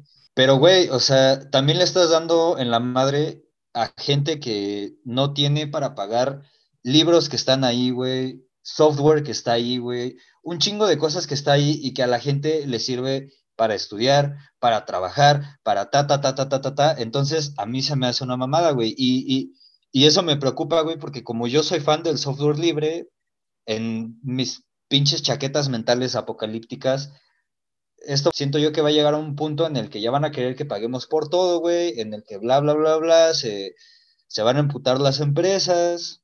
Facebook va a decir, ya no voy a mantener todas estas chingaderas de soft- de software libre que pues los programadores usan para trabajar, güey, y nos vamos a ir a la verga todos. Entonces, no sé, digo, entiendo el berrinche y entiendo que intenten como echarle la culpa al consumidor, güey, porque otra vez, en lugar de culpar a las grandes empresas, culpan al consumidor, güey. O sea, en lugar de culpar a la editorial que es mierda contigo, pues culpa a la gente que se robó tu pinche libro pedorro, güey.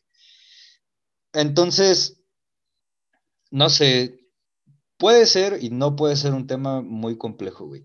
No, es muy complejo. Yo, yo sí creo que es muy, muy complicado. No, güey, pues en- desde un punto de vista nomás agarra las cosas y ya, güey, todos nos vamos a morir y no importa, güey. Pero desde otro tema, desde otro punto de vista sí, sí implica muchas cosas, güey. Y es como, yo no estoy como en contra de que se comparta el, el contenido, porque recalco, yo soy muy fan del, del free software y, y todas esas mamadas, güey. Pero, no, pues no sé, a mí a- a- al final me parece más como un berrinche de, de empresas, me parece más como un berrinche de disqueras, y me parece que aquí el único que sale ganando es Spotify, porque pues no mames, o sea, todo pinche mundo escucha ahí su música, güey, y no le pagan nada a los artistas, y es como de, pues chale, además de que pues Spotify la neta ni está tan chido, güey, está mejor YouTube Music, y así. Aclarando también que, según estadísticas, como el 70% de quien nos escucha, no, no, no, 90% que escucha nos hace por Spotify. Pero Ah, hágale está como bien, yo, güey. no, no paguen, los podcasts son gratuitos y no tienen comerciales. Sí, a huevo.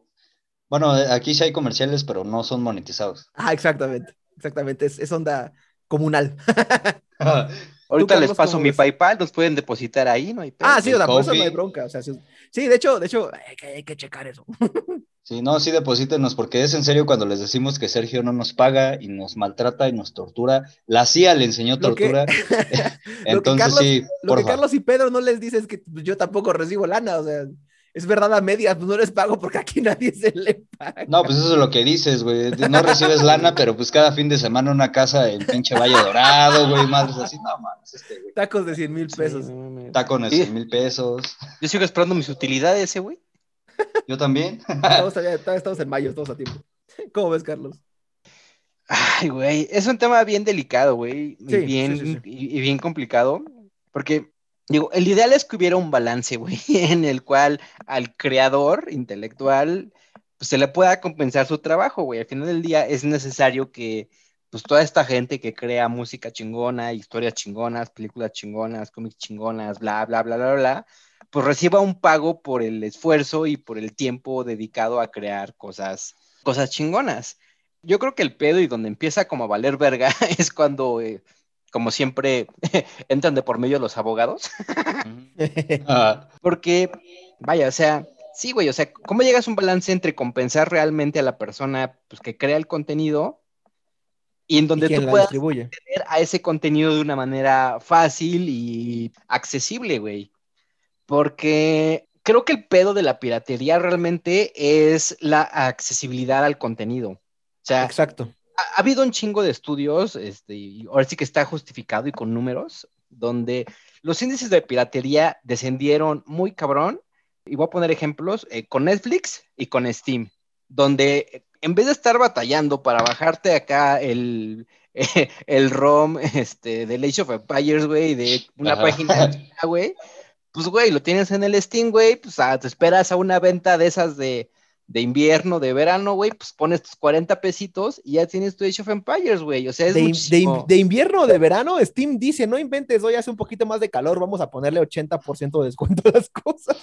Ajá, exacto, güey. Y creo que es un buen ejemplo de, de que la gente está dispuesta a pagar por el contenido que disfruta, siempre y cuando lo hagas llegar de una manera fácil y accesible, güey.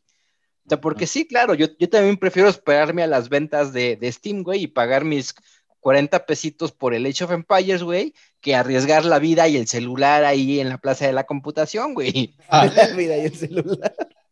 Sí, sí, sí, sí.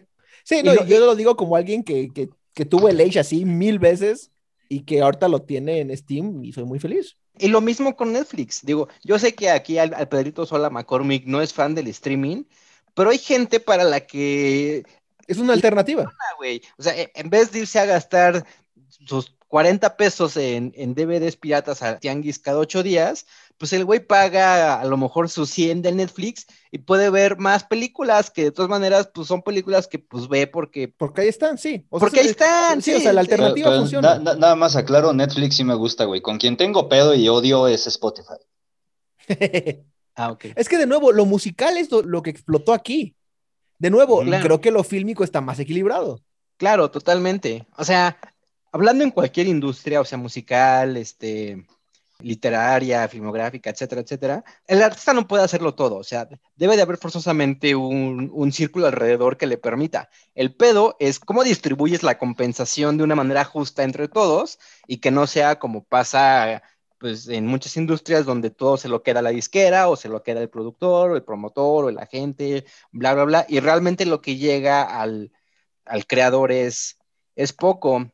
Entonces, yo creo que si de alguna manera se quiere combatir a la piratería, y eso combatir, pues vaya, en- entre comillas, porque es algo que nunca se va a acabar, Vamos Pero a ser creo unos que bucaneros.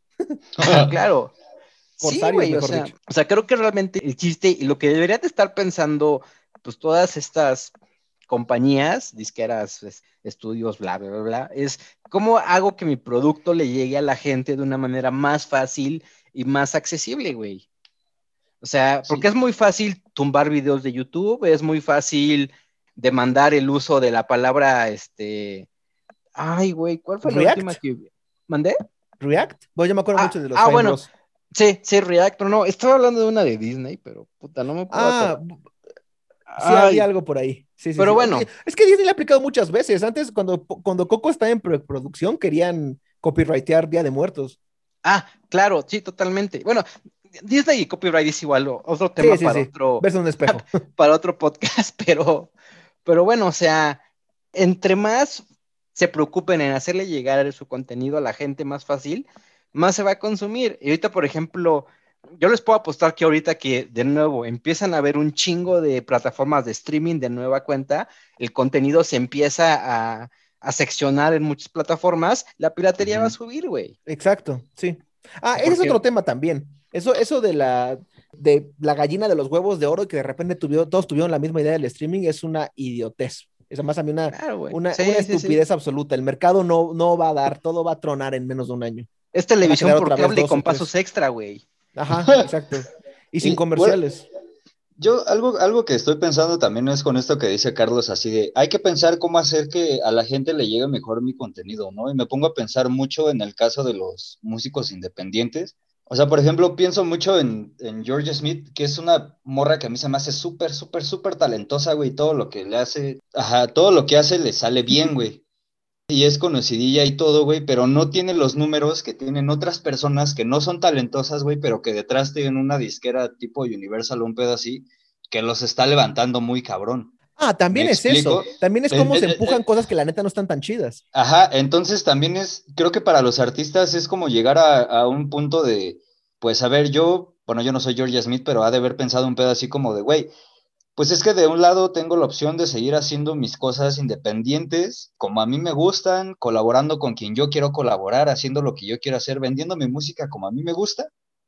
Y por el otro tengo la opción de irme con esta super empresa que me va a levantar bien cabrón como a est- estos otros 10 artistas que no tienen ni la mitad de mi talento, pero ahorita tienen un chingo de números porque los agentes de esta mamada los supieron levantar bien y los posicionaron y ahora ya le sacaron marca de no sé qué y no sé cuándo. Entonces, digo, ella, según ahorita sigue haciendo las cosas independiente, güey.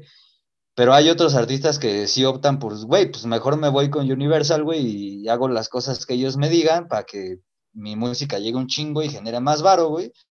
Pero entonces ya llegamos a este pedo de no mames, pinche Don Verga eras mi artista y tal, y ahora ya te vendiste con esta pinche disquera y ahora ya todo está bien caro y la mamada y ta, ta, ta, ta, ta, güey. Entonces, creo que también es un pedo como sistemático que, que orilla a que las personas que hacen estas cosas estén con esas grandes empresas, güey, aunque estén culeras las condiciones, porque si no estuvieran con ellas podrían estar peor, güey. Entonces, Claro, ya ni, no los, sé. ni los centavos. Ajá, exacto, ya, ya ni lo de Spotify. Entonces, no sé, güey, creo que, que el capitalismo tiene la culpa otra vez. Ah, Yo, yo como, creo que como siempre en este podcast. Exactamente, es, la- es- es el, el lema no oficial. Pero es que también yo creo que es como otro episodio, bueno, no, no tanto como lo fue la vez pasada, en esta onda de estamos en calzones en cuanto a las tecnologías recientes y no nos hemos dado cuenta. Bueno, aquí no es tanto el caso, pero creo que sí tiene que ver con que es una influencia que todavía no ha terminado como de estabilizar. O sea, estaba la industria discográfica, filmográfica, eh, editorial, eh, de videojuegos, bla, bla, bla, bla, bla, bla. Y de repente llega el Internet en los noventas, se empieza a acceder a él de forma masiva y siento Ujú. que llegó a dar como un golpe así sobre, sobre la laguna que estaba muy tranquila y como que el agua todavía no se estabiliza. Entonces, o sea, porque siento que todavía esto de Spotify, más que verlo como algo terminado, es como una consecuencia de eso mismo. Entonces, Mm. a lo mejor en 10, 15, 20 años, 30, las cosas encuentran otro tipo de equilibrio más justo, porque creo que Ujú. también va a haber un punto en el que va a reventar, parecido a lo del streaming, ¿no? O sea, si nos damos cuenta, Ah. o sea, si uh, la, la música que se puede acceder en formato digital, en cuanto a grabaciones, pues tiene aproximadamente 100 años. O sea, bueno, no, no, no la digital, por al menos la que se puede adaptar. O sea, los records, vamos, las grabaciones. Tienen 100 años y ahí está como todo el material y ese material tiene copyright y se puede pasar a streaming y bla, bla, bla, bla, bla.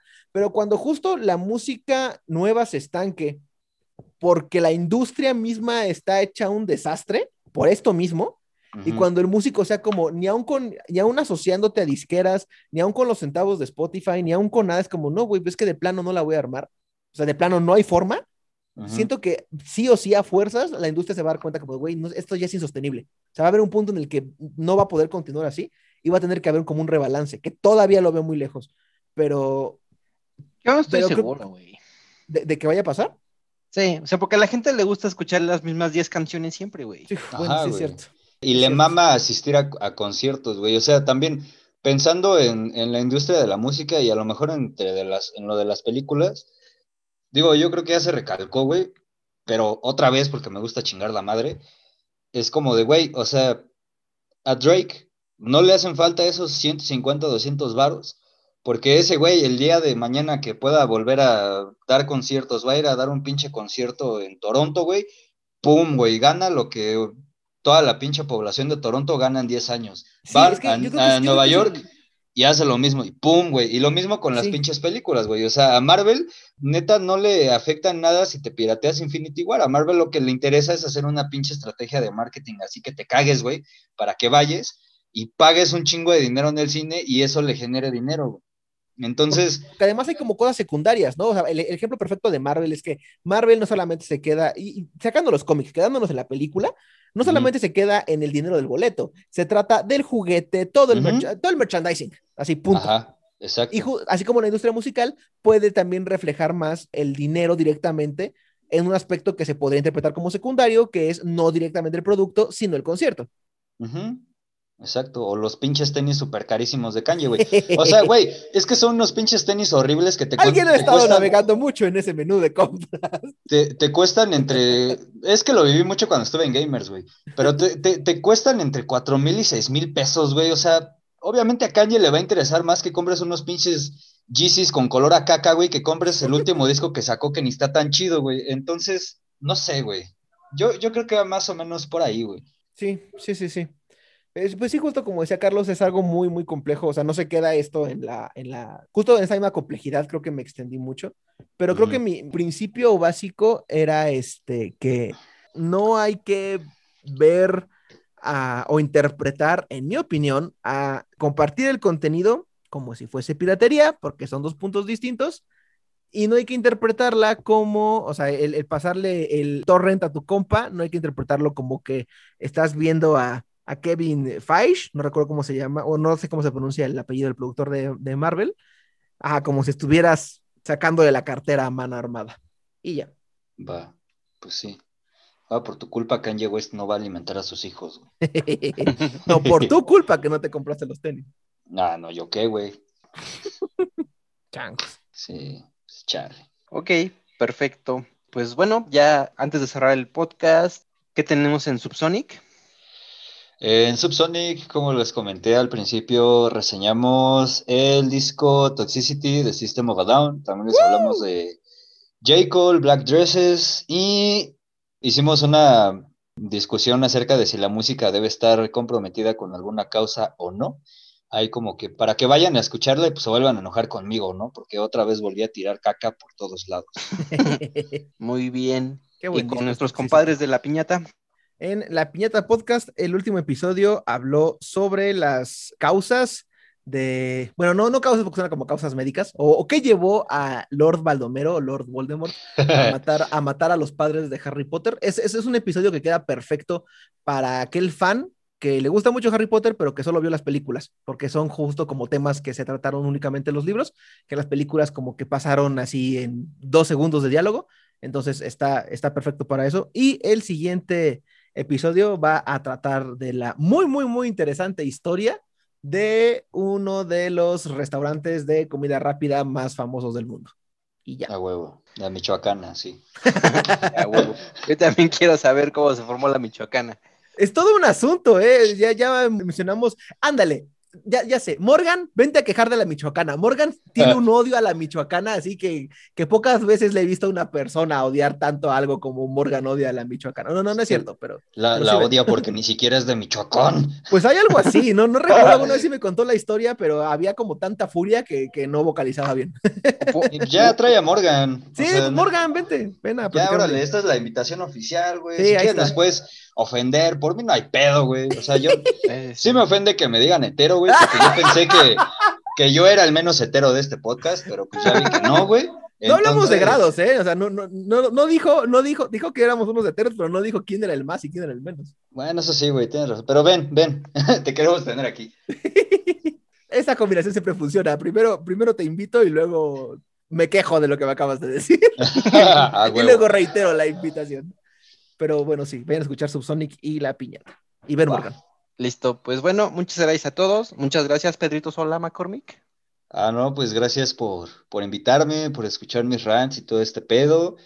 Eh, sean responsablemente afectivos si quieren. No es cierto, sí séanlo, pero pues no mamen, no traten, no sean mierdas con la banda. Cómprenle los tenis a Kanye West y pues nada. Bye. Ok, patrón Sergimus. Ok.